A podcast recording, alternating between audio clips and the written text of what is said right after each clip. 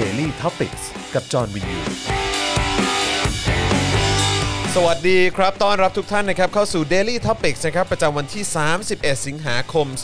2564 นะครับนะฮะอ่าต้อนรับทุกท่านนะครับ อยู่กับจอห์นวินยูสตูเปะนะครับ สวัสดีทุกท่านนะครับนะฮะแล้วก็แน่นอนนะครับ มาประจำการแล้วนะครับ คุณปาล์มบินมาโดนต่อยนะครับ สวัสดีครับคุณผู้ชมครับ สวัสดีครับ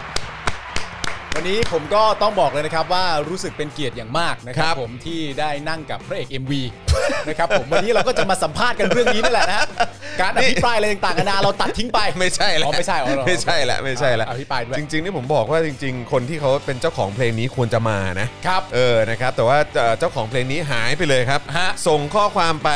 หาเขา บอกว่าวันนี้มาออกรายการหน่อยไหม เออ มาพูดถึงเพลงหน่อย เออ หายไปเลย ไม่ยอมตอบเลยนะครับ ครับ เนี่ย ผม อื คนที่คุณพูดถึงคือคนที่ชอบเอ่อใส่แว่นดำแล้วก็เสื้อสีขาวๆใช่ไหมฮะ ใช่ครับนะฮะ ที่ แล้ว เป็น ก็มีเหมือนเป็น เป็น เป็นลูกประคำอะไรอย่างเงี้ย รูปประคำ เออครับผม ห้อยคออยู่ เขามีส่วนร่วมใน เออ รายการเจาะข่าวตื้นด้วยใช่ไหมฮะ ใช่ครับผม โอเคคนนั้นนะฮะ เออครับผมเขาเป็น อ๋อ ผู้บริหารของ Spoke Dark TV อะครับ คนนั้นเลยคใช่ไห น ม นั้นนะครับ โอเค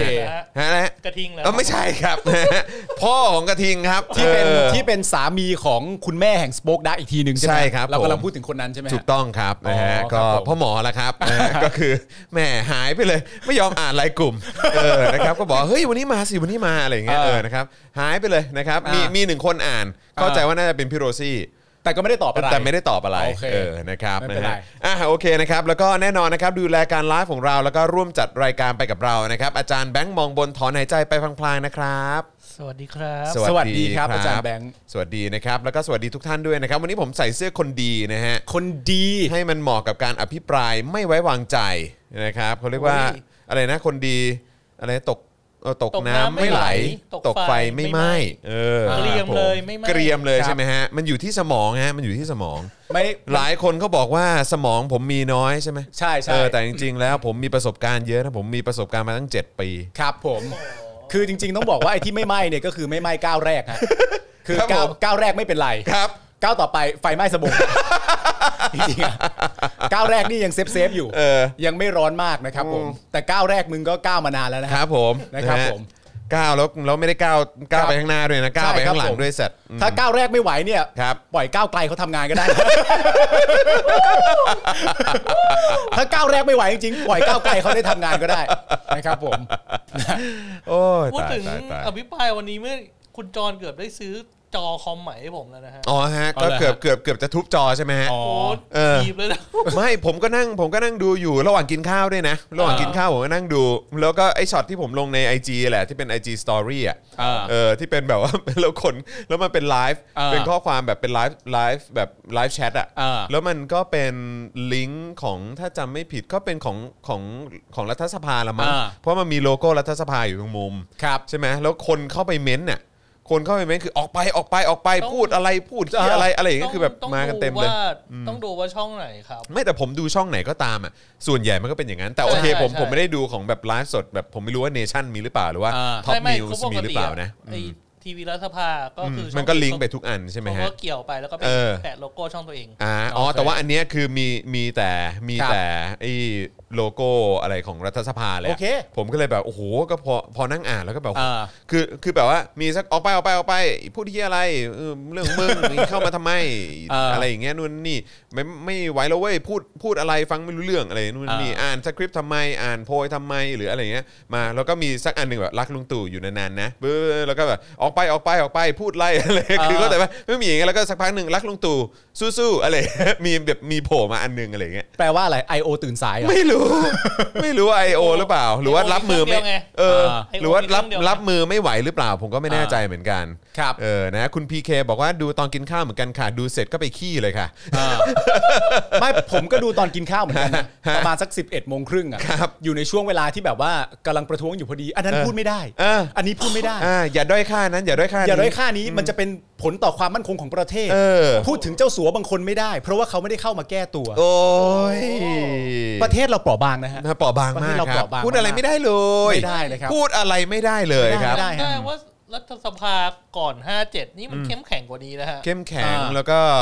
ซัดกันให้นัวเลยไงครับเออนะครับแต่ที่นี่คือก็สนุกดีนะครับที่เราได้เห็นประธานสภานี่ก็ห้ามนั่นห้ามนี่ไปหมด โอ้ จนแบบว่ามีอะไรพูดได้บ้างดีกว่า ทำหน้าที่นะครับผม ทำหน้าที่ดีดี ดีๆ ตามสไต นะครับ ล์คนดี วินิจฉัยเร็วนะครับผ ค ม รับ หลังจะมีการลุกขึ้นมาแล้วบอกว่ามันต้องพูดได้สิครับ ก็มันเป็นเรื่องที่เกี่ยวเนื่องกัน ถ้าพูดไม่ได้แล้วแบบมีขนาดมีคนตั้งคำถามเลยว่า เจ้าสัวคนนั้นเนี่ยยิ่งใหญ่มาจากไหนเหรออการทำงานในรัฐสภาถึงห้ามพูดถึงคนนั้นแล้วพูดไม่ได้อะไรอย่างเงี้ย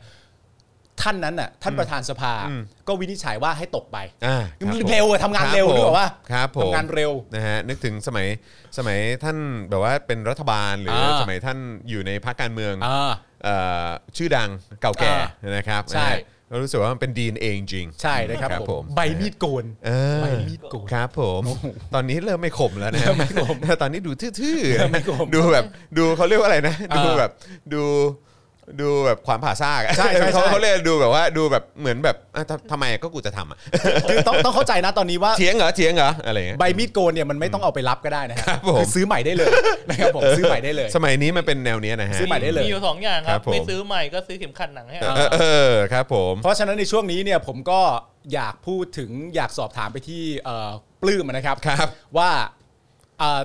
ช่อง Voice TV เป็นไงผมหมายถึงคุณปลื้มผมหมาย อ๋อคุณปลื้ ผม หมายถึงคุณปลื้ม ปลื้ม ว่าเอ คุณปลื้ อ ม คุณปลื้มทำงาน Voice TV เก่ง อ่าคุณปลื้มตัดผมแล้วด้วย ตัดผมแล้วด้วย อ่าใช่ครับผม เออผมไม่ได้ นะฮะ พูดถึงปลื้ ไม่ ม ได้พูด ใด พูดถึงปลื้มใดๆนะฮะ ครับ นะครับผมนะฮะ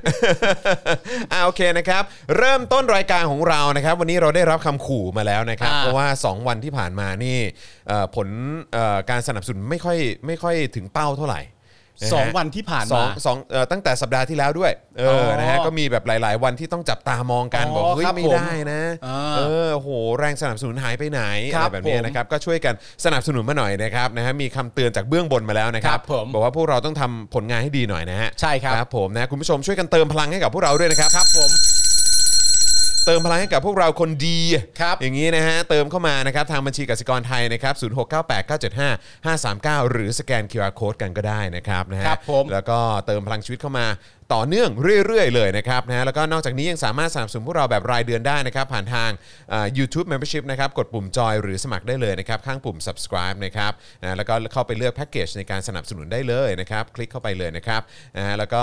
หลังจากนั้นอย่าลืมกดกระดิ่ง หรือว่าสั่นกระดิ่งด้วยนะครับจะได้เตือนทุกครั้งนะครับ ที่เอ่อรายการของเรามานะครับหรือว่ามีคลิปใหม่ให้คุณได้ติดตามกันนะครับนะแล้วก็คุณผู้ชมคนไหนที่ติดตามพวกเราอยู่แล้วเนี่ยนะครับกด subscribe ไปแล้วนะครับก็อย่าลืมกดกระดิ่งด้วยนะ สั่นกระดิ่งไว้ด้วยจะได้ไม่พลาดนะครับนะฮะแล้วก็ใครที่เข้ามาดูนะครับแบบว่าอาจจะเป็นเอ่อคุณผู้ชมที่ไม่ได้เข้ามาดูบ่อยมากนะครับ ครับ หรือว่าเป็นหน้าใหม่นะครับก็รบกวนกด subscribe แล้วก็กดกระดิ่งด้วยนะครับ ครับ นะฮะทาง Facebook นะครับก็สามารถกดปุ่ม become a supporter ได้เลยนะครับนะฮะที่หน้าแรกของแฟนเพจ daily topics นะครับทาง Facebook นะครับนะแล้วก็สามารถอ่ากดเป็น supporter ได้อ่าใต้ไลฟ์นี้เลยนะครับ ข้างกล่องคอมเมนต์นะครับจะมีปุ่มสีเขียวอยู่นะครับ ก็ไปกดปุ่มนั้นได้ นั่นคือปุ่ม supporter นะครับ รวมถึงสามารถส่งดาวเข้ามาให้ผมนะครับ ให้คุณปาล์มนะครับ ครับ ให้อาจารย์แบงค์ให้ทุกๆ รายการของ Spoke Dark TV ได้ด้วยเหมือนกันนะครับนะฮะปุ่มดาวอยู่ข้างๆกล่องคอมเมนต์นะครับแล้วก็ใครที่อยากจะไปช้อปปิ้งนี่นะฮะเสื้อนะฮะหรือว่าเอ่อเขาเรียกว่าเป็นเอ่อสินค้าพรีเมียม Premium นะฮะจาก Spoke Dark TV นะครับก็สามารถคลิกเข้าไปได้เลยนะครับที่ Spoke Dark Store นั่นเองนะครับก็ ครั มี บ เสื้อคนดีนะครับที่ออกมาพร้อมกันกับเสื้อคนกี อ่าน นะครับ นะครับเสื้อคนกีจะเป็นสีแดงนะครับ ครับ ดำแดงนะครับตัวอักษรสีแดง แต่ว่าเสื้อคนดีเนี่ยเป็นเสื้อสีดำนะครับแล้วก็ลายเป็นสีเหลืองสีทองเนี่ย เหลือง นะครับ ทองเลย เห แหละ ลืองทองเหลืงทง อาราม เลย อะ อารามเลย เออ นะครับหรือว่าจะไปช้อปปิ้งแบบเป็นพวกแก้วสป็อกดาร์กก็ได้ ครั นะ บ แก้วเจาะข่าวตื้นก็ได้นะครับนะฮะถือแก้ววนไปวนมาแถวในซอยในบ้านนะฮะ ใช่ สิเอ่อสลิมแถวบ้านจะได้แบบนะ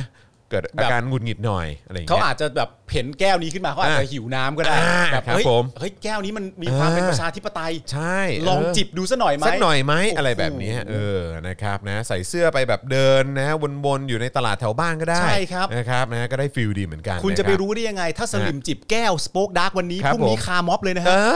อทำไปเล่นไปนะฮะเดินไปเดินมาครับให้คนกระตุกเล่นนะ ค ครั รับบ ผม แถวชุมชนของคุณ ใช่ นะครับ แล้วก็อย่าลืมเสื้อเผด็จการจงพินาศเบอร์ใหม่ด้วย ครับผม สอง นะฮะ เออใช่ใช่ใช่ เดี๋ใช่ยวผมเดี๋ยวผมจะสั่งอันนี้ด้วย อ่า V2 มาแล้ว นะครับ นะครับมีทั้งเข้าใจว่ามีทั้งสีดำแล้วก็สีขาวเลยนะ อ่า นะครับก็ไปช้อปปิ้งกันได้นะครับแล้วก็คุณผู้ชมที่ติดตามอยู่ต่างประเทศนะครับก็สามารถเติมพลังชีวิตให้กับพวกเราได้ ผ่านทาง PayPal นั่นเองนะครับนะ ค ฮะ รับ เดี๋ยวอาจารย์แบงค์จะแปะลิงก์ไว้ให้ในช่องคอมเมนต์นะครับวันนี้เนี่ยตอนทีแรกที่เราคุยกันนะครับบอกว่าเออแบบเออเดี๋ยวเราจะคุยข่าวเรื่องอะไรกันดีบ้างเนี่ยนะครับนะก็มีลิสต์ข่าวมา ครับ นะครับก็ก็ก็มีประมาณหนึ่งแต่เท่าที่ผมสังเกตผมก็รู้สึกว่าเอ้ยวันนี้ดูเหมือนเราจะรวบรวบดูแบบว่าเหมือนแบบพอพอเอ่อเอ่อเคาะหัวข้อมาเสร็จปุ๊บแล้วก็มาดูหัวข้อเนี่ยก็แบบเอ้ยเออเดี๋ยวก่อนนะวันนี้มันจะน้อยไปเป้าวะ อ่า เออเราก็ไม่ชัวร์ก็เลยบอกว่าเออเอองั้นเดี๋ยวไม่แน่เดี๋ยวระหว่างทางเดี๋ยวอาจจะเติมเติมข้อมูลอะไรเข้าไปอีกนะหรือว่าเติมหัวข้อข่าวอะไรเข้าไปอีกนะ แต่ว่าพอแป๊บหนึ่งไม่แบบผ่านผ่านเวลาไปแค่แป๊บเดียวอ่ะผมก็นึกขึ้นมาได้เอ้ยวันนี้มันอภิปรายไม่ไว้วางใจดีกว่า เนื้อหาไม่ต้องเยอะมากเลย ใช่ นะครับก็เลยคิดว่าเออจริง ๆ คือคงไม่ได้ต้องเติมอะไรมากแล้วแหละ ครับ นะครับ ผม เพราะว่าจริง ๆ แค่เนื้อหาอภิปรายไม่ไว้วางใจก็เข้มข้นมากแล้วนะค ครั รับบ ผม นะแล้วก็ไม่ได้ไม่ได้เอ่อผิดคาดเลยนะครับเพราะว่าเท่าที่ดูแล้วนี่แค่เฉพาะเนื้อหาของอภิปรายไม่ไว้วางใจนี่ก็ล่อไปเกือบห้าหน้าแล้วครับ ไม่ก็คุณ เ ต้องเข้าใจว่ามันคคืรั อบ การอภิปรายไม่ไว้วางใจคนคุณภาพไง ข้อมูลเยอะครับ ข้อมูลก็จะแน่นหน่อย ข้อมูลเยอะนะครับก็อยากจะรีวิวผลงานนะฮะของนายกแล้วก็รัฐมนตรีที่โดน ครับ อภิปรายด้วย เอ้ยผมเช็ดเท้าคุณสวยนะ เฮ้ย มันไม่ใช่พรมชิดเท้ามันคือป้ายไวนิล อ๋อเหรอเป็นไวนิลเหรอ เอาไว้เชียร์ อ๋อเอาไว้เชียร์ เอา เหร ไว้ อ เชียร์ เอาไว้ยกเชียร์เหรอ ใช่ใช่ เออส ใช่ วยดีเว้ ใช่ ย ใช่นะครับแต่ว่า เออ พอดีมันเป็นป้ายไวนิลที่นุ่มมาก เหรอ ใช่ครับผม ผมขอแตะได้ปะ ได้ครับทำจากขนแกะนะ อ๋อเหรอครับ เออป้ายไวนิลทำจากขนแกะ เออว่ะ อ่าครับ เออ ผม สบายดีอ่ะ ใช่ เพื่อออกกำลังกาย อ๋อเอ่อท ำไมฮะทำไมผมยก เออเออ แบบว่าเอาเท้าถูเยอะเหรอฮะ ถ้าถูแรงๆ ถ้าถูแรงๆ มันจะลบปะ อะไร นะฮะ มันมันจะหายไปปะ ไม่ลบครับเพราะว่าเหมือนของจริงฮะมันด้านฮะ อ๋อโอเคโอ้โหโอ้โหอะไรกันวะเนี่ยโอ้โหอันนี้เป็นเป็นพรมเช็ดเท้ารุ่นใหม่ า นะครับผมเพราะว่า เป็นเป็นเป็นป้ายไวนิล เป็นป้ายไวนิล เออค ที่ รับผม ที่เอ่อปกติแล้วเนี่ยมันควรจะทำความสะอาดให้เรา แต่ถ้าเราแตะลงไปเนี่ยเรา ครับ อาจจะต้องไปล้างเท้าใหม่อีกครั้ง ใช่ หนึ่ง ครับผม นะครับ นะฮะ เออดีเว้ย ครับผมก็ถูเยอะๆนี่ก็คล้ายๆ แบบเวลาคุณไปขัดเท้าอะฮะ เออ มันก็จะมีอะไรขัดเท้าใช่ไหม เออ เออมันต้องมีอะไรด้านๆหน่อยอ๋อเดี๋ยวเดี๋ยวหนังเท้าเปิดใช่ไหมฮะ ครับผม ครับผมเออ ทำไมมันมีคำว่านะจ๊ะด้วยอะ ก็นี่ไงก็เป็นคำคำชม คำชมว่า คำชม อ๋อ คำชมเออนะฮะ เอออั อันเนี้ยเหมาะกับผมมาก เพราะว่า เหมาะกับผมมากเพราะเขามีผมมีคดีกับเขา อ๋อ ไอ้เรื่องนะจ๊ะเนี่ย อ๋อโอเคโอเคโอเคโอเคเออเออเขาเออเข้าใจคำนี้อยู่ เอ เข้าใจคำนี้อยู่ อครับมีคนบอกว่างี้เท้าพี่จองก็เนียนกริปเลยสิ เออ เออครับผม นะฮะอ่ะโอเคนะครับอ่ะก็เดี๋ยวมีคนบอกว่าอยากดูได้ได้ได้ได้เดี๋ยวเดี๋ยวเดี๋ยวเดี๋ยวหยิบให้ดูนะครับนะ ฮะอ่ะเดี๋ยวเดี๋ยวยังไงเดี๋ยวเดี๋ยวจะโชว์ให้ดูแล้วจริง ๆ มีอีก อ่า ผมมีป้ายไวนิลอีก อ๋อเหรอครับ นะครับเดี๋ยวผมจะเอามาไว้ฝั่งคุณ อ๋อได้เลย อ่าครับผมแต่ของคุณนี่จะอิ่มหน่อย อ๋อแล้วมันเขียน นะ ว่า ครั อะ บ ไร เพราะว่าเป็นสองพี่น้อง อ๋อเหรอครับ เออคนหนึ่ง โอเค ก็เนี่ยแปดหมื่นสี่พัน อ่ากั กับอีกคนหนึ่งก็นาฬิกา โอเคโอเคโอเคได้ เขาอยู่คู่กัน โอเคโอเคโอเค เขาประคับประคองกันไปกันมา เออผมจะได้แบบนิ่มๆเท้าบ้างนะ เออครับผม เออเออเออ นะฮะอ่ะโอเคนะครับ ก็เดี๋ยวเราจะมาดูหัวข้อข่าวกันหน่อยดีกว่านะครับ ก็แน่นอนนะครับก็จะมีการติดตามไฮไลท์ศึกอภิปรายไม่ไว้วางใจ day one ครับผม นะครับ day one นะครับนะฮะของอีเวนต์นี้นะฮะ วันแรกวันแร ใช่ ก ครับผมนะฮะแล้วก็มีประเด็นอนุทินบอกว่าไม่กังวลศึกซักฟอกนะครับ บอกว่าประวิทย์เนี่ยก็บอกว่าขอให้เชื่อพี่คนเดียวไม่ต้องคุยกับใคร อ่าจ้ะ นะครับ ครับ อ่า ครับครับ นะครับ ครับ ผม ครับ การบริหารประเทศก็อย่างนี้นะฮะ ครับ ต้องคุยกั ผ บ ม พี่ฮะ คุยกับพี่ นะฮะร่างพรบงบ 65 ก็ฉลุยครับนะ ครั ฮะ บ ตามมติสวเอกฉันท์ครับ เห็นชอบ 200 เสียงเลย อ่า นะครับ ครับ นะฮะเอ่อเขาเรียกว่าอะไรที่ประชุมลงมติ 200 เสียงไม่เห็นด้วยศูนย์เสียงงด อ่า ออกเสียง 3 เสียงด้วยกันนะครับ โอ้ครับผม นะที่เหลืออาจจะไม่ได้มาหรือเปล่านะครับแล้วก็มีฟังคำตอบจากรองโฆษกนายกนะครับอธิบดีกรมประชาสัมพันธ์กรณี โครงการจ้างเซเลบนะฮะสร้างวิถีประชานะครับชวนประชาชนรับมือโควิดนะครับที่คอรมอเนี่ยเขาไฟเขียวงบกลาง ครับ นะครับเป็นร้อยล้านเลยนะครับให้กับ โอ้โห กรมประชาสัมพันธ์ครับ โอ้โหเจ็ดล้านนี่ไม่พออีกฮะ อีนะครับผมอันนั้นแค่ปปช อันนี้นแค่ปปช ครับผม โอ้โหร้อยร้อยห้าล้านเลยเหรอวะ ร้อยห้าล้านแต่จริงๆก็มีเยอะกว่านั้นนะครับสำหรับ เออ โปรเจกต์นี้นะครับนะฮะ ครับ เข้าใจว่าเป็นประมาณ 500 ล้านนะ โอ้โห เออครับผม ยอดไปเลย นะนะนะเดี๋ยวเดี๋ยวเดี๋ยวเดี๋ยวเรามาดูรายละเอียดกันเดี๋ยวกันนะ ขอดูตัวเลขเพื่อความชัวร์กัน อ่า เขาบอกว่ากำลังจะมีการใช้งบประมาณไปกับโครงการนี้ถึงกว่า 569 ล้านบาทนะครับแต่ว่าเป็นอย่างไรเดี๋ยวเดี๋ยวเรามาดูรายละเอียดเพิ่มเติมกัน เมื่อวันนี้จริง ๆ ก็พูดไปกับเอ่อครูทอมบ้างในระดับหนึ่งแล้วนะครับนะแต่ว่าวันนี้มาฟังคำตอบนะ อ่า ของคนที่เขาเกี่ยวข้องกันหน่อยดีกว่า ครับ นะคะช่อง 5 ปัดดึงท็อปนิวส์ผลิตข่าวครับ นะฮะบอกว่าเฮ้ยไม่ใช่มาแค่ทีมของกนกกับธีระสันติสุขหรือเป ล่า เออเดี๋ยวเดี๋ยวเดี๋ยวเรามาดูรายละเอียดนะครับ ว่าเอาสรุปยังไงช่อง 5 เขาจะจับมือเป็นพันธมิตรกับท็อปนิวส์ เอ้ย หรือว่ามาแค่ไม่กี่คนหรือเปล่า ครับผม เออครับผมนี่ไปฉกตัวเข้ามาหรือเปล่าเนี่ยเออ ดึงดึงตัว ดึงตัวมาหรือเปล่า ดึงตัว เนี่ยอะไรเนี่ยเฮ้ยเขาเป็นตัวสร้างเรตติ้งให้กับท็อปนิวส์เลยนะ เออ เดี๋ยวเดี๋ยว เออ ตอนที่มาไม่กี่คนนั้นก็ ครั จะ บ ท็อปทั้งท็อปนิวแล้วนะครับ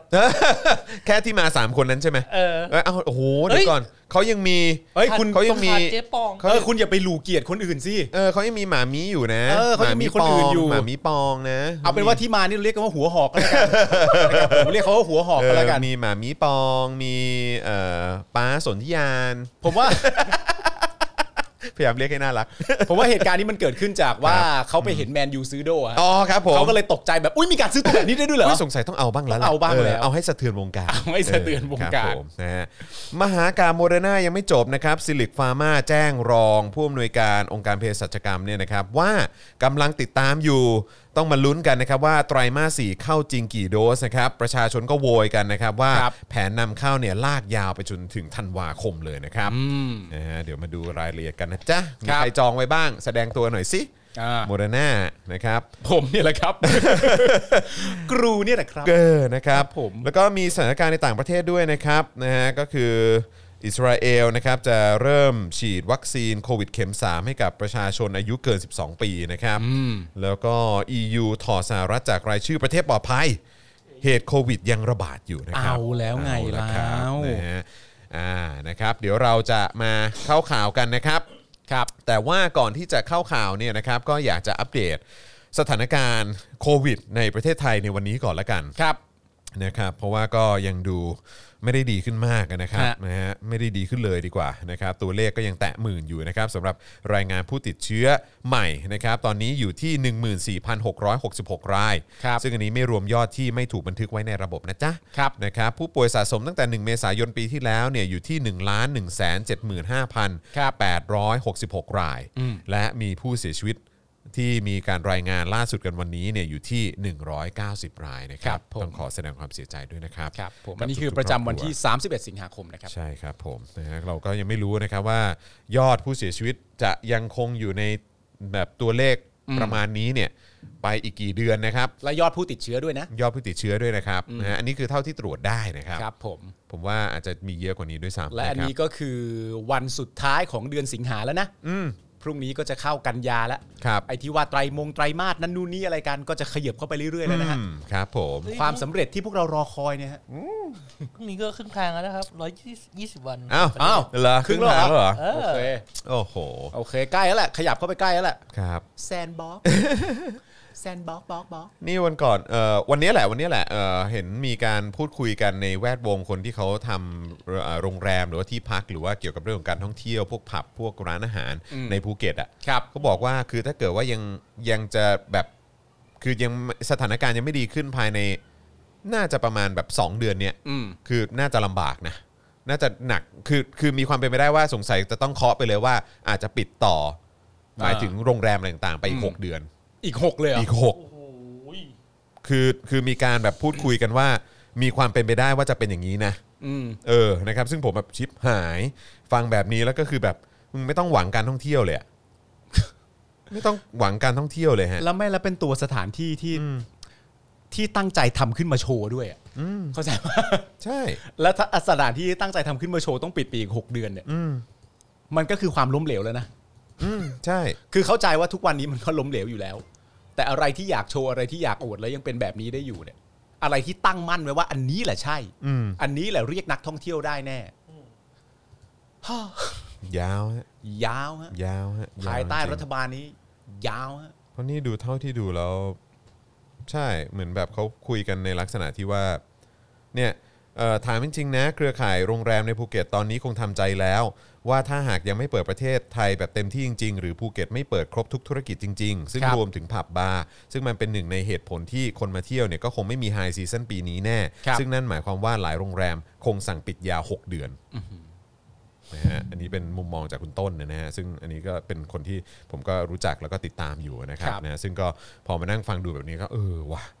อันนี้แม่งก็น่ากังวลนะเนี่ยแล้วถ้าเกิดว่าไม่มีไฮซีซั่นคือแบบมันก็คือช่วงเวลาทำเงินเขาไง ใช่ ใช่ไหมล่ะ แล้วมันจะแบบ ไม่แล้วคือการปิดยาว 6 เดือนเนี่ยมัน แล้วคนตกงานแล้ว ใช่ แล้วคนก็ไม่มีเงินจะกินไง แล้วไม่หมายถึงว่าปิด เออ ยาว 6 เดือน มันก็จะมีแนวโน้มสูงมากที่ไอการปิด 6 เดือนนั้น จะกลายเป็น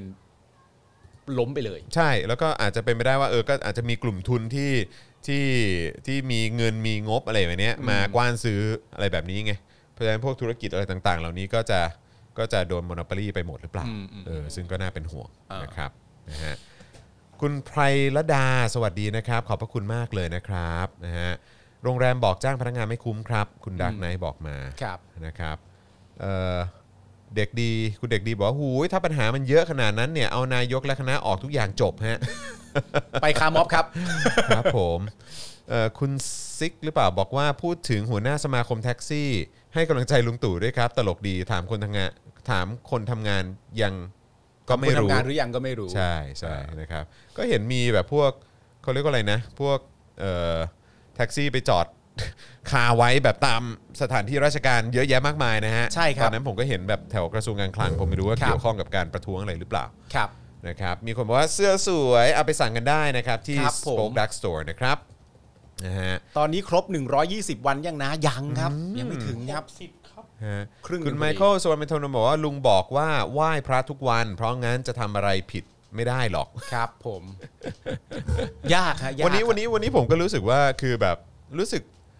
วันนี้ที่สุดของการแบบไม่ผมคิดว่าเป็นสังคมที่เราอย่าไปหวังพึ่งสิ่งศักดิ์สิทธิ์อย่าเชื่อเรื่องของสิ่งศักดิ์สิทธิ์ อืม อย่าเชื่อในเรื่องของศาสนาหรืออะไร ครั พ บ วกนี้เลยครับ อ่า นะเพราะว่าคือเอ่อตัวอย่างมันคืออะไร ครับ ตัวอย่างคือสำหรับผมเนี่ยคือแบบเหมือน 7 ปีที่ผ่านมาเนี่ยผมได้ยินแต่คนที่อยู่ในอำนาจเนี่ย ครับ ที่ยึดอำนาจมานะหรือว่ามาแบ่งปันใช้อำนาจกับคน ครับ ที่ยึดอำนาจมาเนี่ยก็มักจะพูดว่าเชื่อผมเถอะให้เชื่อมั่นในตัวผม ครับ เออเชื่อผมนะ เพราะว่าผมเป็นผมเป็นคนจงรักภักดีเออเชื่อผมนะ เพราะว่าผมสวดมนต์ทุกวัน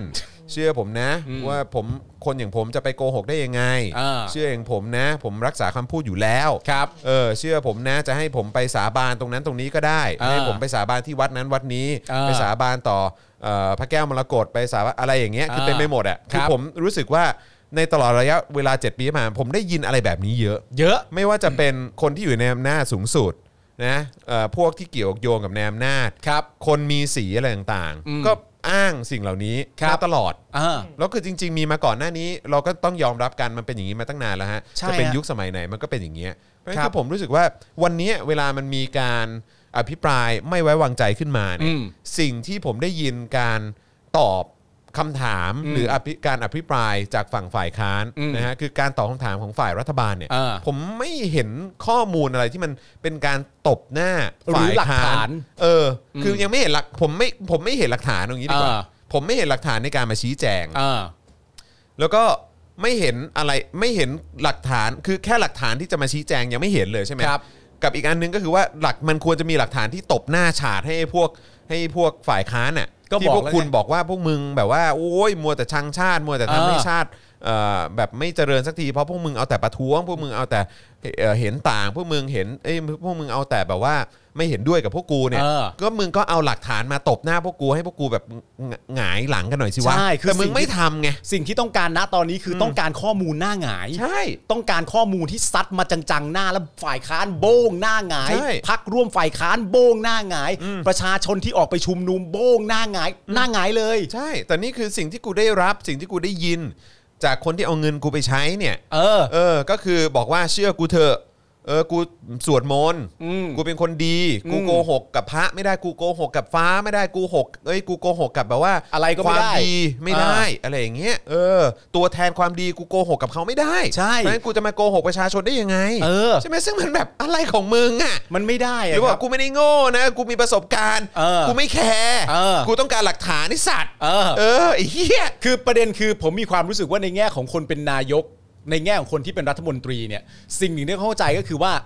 อะไรมันเป็นข้อที่มาใช้อ้างได้ ซึ่งในความเป็นจริงคุณไม่ควรอ้างอะไรเลยด้วยซ้ำนอกจากข้อมูลและหลักฐาน ใช่ อย่างอื่นน่ะไม่เกี่ยว ใช่ ความดีไม่เกี่ยว ไม่เกี่ยว ความอะไรต่างๆนานาก็ไม่เกี่ยวยกเว้นข้อมูลและหลักฐานอย่างเดียวว่า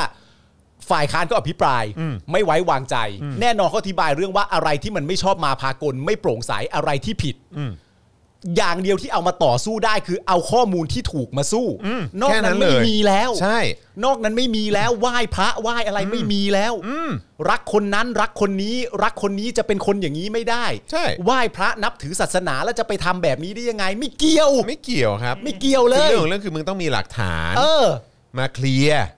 มาทำให้คนเขาหายสงสัย ใช่ แล้วมันไม่ใช่แค่ทำให้คนในสภาที่นั่งอยู่ข้างหน้าคุณน่ะ เออ หายสงสัยนะ มันไม่ใช่แค่นั้นนะ คุณต้องทำให้ประชาชนที่ดูอยู่เป็นล้านล้านๆคนเนี่ย เออ เจ้าของเงินภาษีที่คุณไปขอเงิน ไปบังคับให้เขาจ่ายเงิน มาให้คุณบริหารประเทศอ่ะ เออ เออ คุณต้องอธิบายให้ให้ประชาชน ใช่ เคลียร์คือยังไม่เข้าใจอีกเหรอนี่แปลกใจมากนะว่า 7 ปีที่ผ่านมานี่มึงเข้าใจไหมเนี่ย แจ๊ะหน้าแม่งไหม นี่คือกูไม่เชื่อเลยนะที่มึงบอกว่า 7 ปีที่ผ่านมามึงมีประสบการณ์เนี่ยถ้ามึงมีประสบการณ์มึงต้องเข้าใจสิว่าการอธิบายอ่ะ ถูกต้อง ให้กับเจ้าของเงินภาษีเขาเข้าใจอ่ะ เออ คือมันต้องเคลียร์ ใช่ แล้วนี่ 7 ปีแล้วมึงยังอธิบายไม่เข้าคือมึงยังไม่เข้าใจ point นี้อีกเหรอ ใช่ แล้วประเด็นก็คือว่าหลังจากที่ฝ่ายค้านอภิปรายไม่ไว้วางใจลักษณะแบบนี้เสร็จเรียบร้อย รวมทั้งประชาชนตั้งคำถาม เยอะแยะมากมายเกี่ยวกับความไม่โปร่งใสเหล่านี้เกี่ยวกับความไม่ชอบธรรมความไม่ยุติธรรมเหล่านี้เนี่ย แล้วคุณอธิบายลักษณะแบบนี้เนี่ย มันก็สามารถจะตีความได้ว่า อ๋อ ที่ไปแตะตรงนั้นไปดึงตรงนี้อะไรเข้ามาเกี่ยวข้องซึ่งจริง ๆ มันไม่เกี่ยวกับประเด็นนะนะเพราะว่าในความเป็นจริงแล้ว คุณไม่มีข้อมูลที่ถูกต้องหรือเปล่า เออ หรือที่ถูกอภิปรายไปมันเป็นเรื่องจริงแทบจะทั้งหมดหรือเปล่า ถึงต้องเลี่ยงข้อมูลเลี่ยงประเด็นอะไรต่างๆกันานากันเยอะแยะมากมายขนาดนี้ ระวังนะครับประชาชนเขาจะไปตีความว่าอย่างนั้น และเขาจะตีความอีกแค่อย่างหนึ่งด้วยก็คือว่า โหนเหรอฮะเท่านั้นเลยเหรอฮะ คือ ประเทศก็โหน คือทำได้แค่นั้นเหรอ ศาสนาก็โหน เออ โอ้โห ตลกคือแบบดู อันนี้พูดตรงพูดตรงๆ เวลาตอบอะไรแล้วมันแบบไม่มีอะไรเคลียร์ตอบตอบคำถามไม่ได้อะ อืม ตอบให้ฝั่งตรงข้ามเขาหายสงสัย หรือทำให้เขาแบบทำให้เขาทำให้เขาเคลียร์ไม่ได้เนี่ย เออ นะครับ หรือทำให้สังคมโดยรวม อืม อะ่ะ ไม่ต้องพูดถึงฝ่ายตรงข้ามก็ได้ พูดถึงสังคมโดยรวมที่รายล้อมคุณอยู่เนี่ย อืม เพราะว่าเขาเป็นคนแบบว่าจ่ายเงินเข้ามาเพื่อให้คุณเอาเงินไปใช้ เออ แล้วนี่คือคุณแบบว่า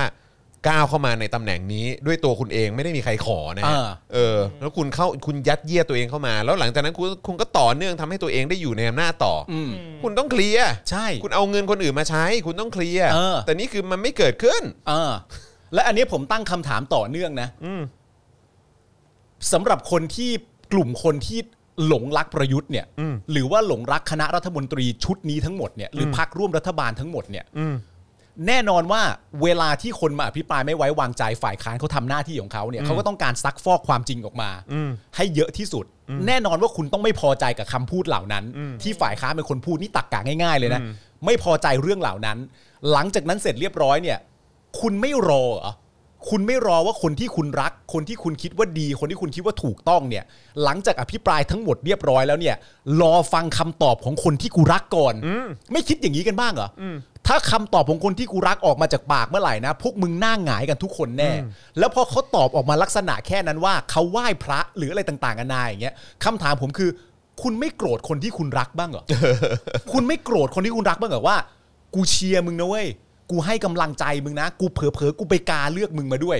แล้ววันเอามีใครมาด่าคุณ ซึ่งกูรักเนี่ย กูโกรธนะ แล้วกูก็คาดหวังคนอย่างมึงว่าเอาข้อมูลตอกหน้ามันกลับไปเลยไอ้พวกเฮียเนี่ย จะได้หน้าหงายกันให้หมด แล้วพอเขาตอบมาเป็นอย่างนั้นน่ะในฐานะคุณที่รักเขาอ่ะ คุณไม่โกรธเขาบ้างเลยหร เออ คุณไม่น้อยใจบ้างเลยว่า เฮ้ย ทำไมทำให้กูแค่นี้วะ แต่ประยุทธ์เขาก็เป็นคนซื่อตรงนะ ก็ เขาบ เนี่ อย ก ก็ ว่าเขาเขาบอกเขาไหว้พระเขาเลยทำสิ่งดีๆไม่เขาเลยทำสิ่งไม่ดีไม่ได้ใช่ไหม อ่า อ่า พระวันวันๆไม่ทำเฮียอะไรเลย ก็จะ work from home ซะส่วน ใหญ่นะ จนโทนี่บอกให้ออกมา ก็ถึงแบบครับพี่ ได้เลยครับ ได้ครับพี่ครับผมได้ครับ เออนะ ไหน ฮะ เมื่อพี่บอก นาย ผม เก่า ก็ บ ไป อกมานายเก่าบอกมาน ายเก้าบอกมา นะครับ เพราะว่าคุณโทนี่ก็เป็นเป็นนายของพี่ผมอีกทีเลย มันเป็นเรื่องของรุ่น อ่า เออครับผมนะฮะอ่ะ อ้าวใช่ ฮะฮะอะไรฮะอะไรฮะ อ๋อจังครับ นะครับ อ่าโอเค เดี๋ยวเราเข้าข่าวดีกว่านะครับ นะฮะ วันนี้ที่อาคารรัฐสภาเนี่ยนะครับ มีการพิจารณายติขอเปิดอภิปรายทั่วไปนะครับ เพื่อลงมติไม่ไว้วางใจรัฐมนตรีเป็นรายบุคคลนะครับ ซึ่งก็จะมีตั้งแต่วันที่ 31 สิงหาถึง 3 กันยานี้นะครับ แล้วก็เดี๋ยวจะลงมติกันวันที่ 4 กันยา นะครับ โดยนายสมพงษ์อมรวิวัฒน์หัวหน้าพักเพื่อไทยนะครับ ในฐานะผู้นำฝ่ายค้านในสภาผู้แทนราษฎรนะครับ ก็ ครับ อภิปรายเปิดยติอภิปรายไม่ไว้วางใจรัฐมนตรีดังต่อไปนี้หนึ่งก็คือพลเอกประยุทธ์นะครับในฐานะนายกแล้วก็รัฐมนตรีกลาโหม ครับ สองนายอนุทินชาญวีรกูลนะครับรองนายกแล้วก็รัฐมนตรีกระทรวงสาธารณสุข อืม สามนายสุชาติชมกลิ่นนะครับอันนี้เป็นรัฐมนตรีว่าการกระทรวงแรงงานสี่นายศักดิ์สยามชิดชอบนะครับรัฐมนตรีว่าการกระทรวงคมนาคมห้านายเฉลิมชัยศรีอ่อน รัฐมนตรีว่าการกระทรวงเกษตรและสหกรณ์หกนายชัยวุฒิ เอ่อธนาคมานุสรณ์นะครับรัฐมนตรีว่าการกระทรวงดิจิทัลเพื่อเศรษฐกิจและสังคมนะครับ ครับ เมื่อวานนี้เนี่ยมีรายงานว่านายสมพงษ์ได้ออกหนังสือแจ้งให้กับสมาชิกสภาผู้แทนราษฎรของพรรคเพื่อไทยทุกคน ให้ปฏิบัติตามมติของพรรคนะครับหากลงมติเป็นอย่างอื่น หรือฝืนมติของพรรคนะครับจะถูกลงโทษทางวินัย ถึงขั้นพ้นสภาพการเป็นสมาชิกพรรคทันที ดังนั้นสสทุกคนห้ามลา ห้ามป่วย ห้ามขาดประชุม เด็ดขาดนะครับ โดยการประชุมสภาในช่วงเช้านะครับนายประเสริฐจันทร์รวงทองนะครับพรรคเพื่อไทย อภิปรายไม่ไว้วางใจพลเอกประยุทธ์จันทร์โอชา และนายอนุทินชาญวีรกูลนะครับที่ร่วมกันหาวัคซีนที่มีประสิทธิภาพต่ำจัดซื้อโดยไม่มีหลักฐานทางวิชาการ มาฉีดให้กับประชาชนนะครับอีกทั้งยังไม่เข้าโครงการโควัคตั้งแต่ต้น เนื่องจากไม่มีเงินทอน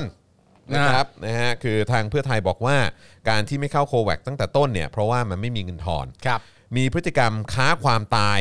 พร้อมตั้งข้อสังเกตว่ายอดผู้ป่วยและเสียชีวิตจากโควิด -19 เริ่มลดลงช่วงใกล้อภิปรายอย่างมีนัยยะครับ จึงคิดว่าเป็นการปรับปรุงตัวเลขให้ดูดีหรือไม่อืมผมก็คิดมาตั้งแต่เมื่อวานแล้วเหมือนกันว่าดรอปลงไปต่ำกว่า 20,000เหรอ ใช่แต่ว่า เหรอ คือคือผมผมไม่ได้คือผมไม่ได้คิดไปในประเด็นนั้นนะ เพราะอะไรรู้ป่ะเพราะผมมีความรู้สึกว่าทำไปก็ไม่ทันอ่ะในแง่คิดความคิดของประชาชนน่ะว่าคุณจะดรอปตัวเลขช่วงไหนภาพมันก็ติดตาอยู่ ใช่ ดี ผมว่าก็ มันทำ คน มัน คนก็ไม่เชื่อครับ เออ คนสูญเสียความมั่นใจไปแล้ว อืม นะครับคนคนไม่เชื่อใจไปแล้วนะค ค รั รับ บ โดยไฮไลท์สำคัญครับนะฮะอันนี้อยากให้ลองฟังกันดูนะครับ ครับ ไฮไลท์สำคัญนะครับก็คือนายประเสริฐนะครับได้เปิดข้อมูลเอกสารที่ได้รับจากข้าราชการกระทรวงสาธารณสุข เกี่ยวกับข้อมูลการซื้อวัคซีนซิโนแวคที่มีทั้งหมด 5 ครั้ง ครับ นะครับข้อมูลนะครับการซื้อวัคซีนซิโนแวคที่มีทั้งหมด 5 ครั้ง ครับ แต่ละครั้งเนี่ยแบ่งออกเป็น 18 ชุด อืม ซึ่งครมอนุมัติงบนะฮะยืนนะครับ 17 เหรียญต่อโดสทุกครั้ง อืม ก็คือคิดราคา 17 เหรียญต่อโดสทุกครั้งที่สั่ง ครับ ทุกครั้งที่สั่งเลย ฮะ นะครับ แต่กลับพบว่าราคาที่บริษัทขายให้จริง ครั้งที่1นะครับชุดที่ 1-3 อยู่ที่ 17 เหรียญต่อโดส ครั้งที่2นะครับชุดที่ 4-10 ราคา 15 เหรียญต่อโดสครับครับอ้าวทำไมราคาถูกลงมา อ่า ครั้งที่ 3 ครับ ชุดที่ 11ถึง14 ราคา 14 เหรียญต่อโดส ถูกไปอีก ถูกไปอีกครับ อ่า ครั้งทีสี่4 ครับ ชุดที่ 15ถึง16 ราคาเท่าไหร่รู้ไหม เท่าไหร่ฮะ 9.5 เหรียญต่อโดส เหลือเลขหลักเดียวแล้ว ใช่ครับ อ่า จาก 17 เหรียญเนี่ยราคามันลงมาอยู่ที่ 9.5 เหรียญแล้วนะครับ อ่า และครั้งที่5นะครับก็คือชุดที่ 17ถึง18เนี่ยราคา 9 เหรียญต่อโดสครับ เฮ้ย 9 เหรียญท้วนนะฮะต่อโดสครับ จากข้อมูลนะครับทั้งหมดเนี่ยพบว่าราคาตามที่คอรมออนุมัติในการจัดซื้อทั้ง 5 ครั้งเนี่ยนะครับคิดเป็นเงิน 1846 ล้านบาท ครับ แต่ราคาจัดซื้อจริงเนี่ยอยู่ที่ 8,748 ล้านบาท อืม คือหมายความว่าอนุมัติเงินไปหมื่นกว่าล้านใช่ไหม ใช่ แต่ราคาที่ซื้อจริงอ่ะ8,000 กว่าล้าน ครับ มีส่วนต่างถึง 2,098 ล้านบาท อ่า ส่วนต่าง 2,000 ล้านบาทค ค รั รับ บผม จึงตั้งคำถามว่าเงินตรงนี้อยู่ในกระเป๋าเงินใครครับ พร้อมพร้อมพร้อมตึงตึงตึงตึงโป๊ะ อุ๊ย อุ๊ยอุ๊ยแรงเลยอะ อุ๊ยอุ๊ยอุ๊ยอุ๊ย เรียกพี่หนุ่มมาไหม พี่หนุ่มควรจะมานะฮะ มีส่วนต่างถึง 2,098 ล้านบาทเลยเหรอ อุ๊ยอุ๊ยอุ๊ยอุ๊ย วิวิวิวิวิ มันหายไปไหนอะ สองพันล้าน มันหายไปไหนอะ สองพันล้าน อ๋อ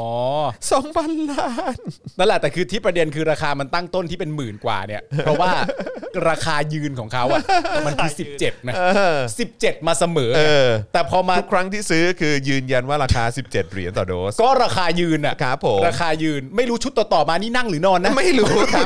อาจจะยองก่อน อาจจะยองก่อน เออนะฮะ มันหาครัยบผม ไปอะประเด็นคือมันหายไป ครับผมคือ เออ จากจาก 17 เหรียญตกลงมาเหลือ 9 เหรียญต่อโดสครับ ครับ เพราะฉะนั้น ผม คือดูๆแล้วเนี่ย ส่วนต่างมันอยู่ที่ 2,000 กว่าล้านนะครับ นี่ผมจะอธิบายให้ก็คือ 2,098 ล้าน to be exact ใช่ครับ ครับ ก็คือชุดที่1ถึง3เนี่ย มันอยู่ที่ 17 ล้านเหรียญต่อโดส อุ๊ย จริงตามราคายืนด้วย เอ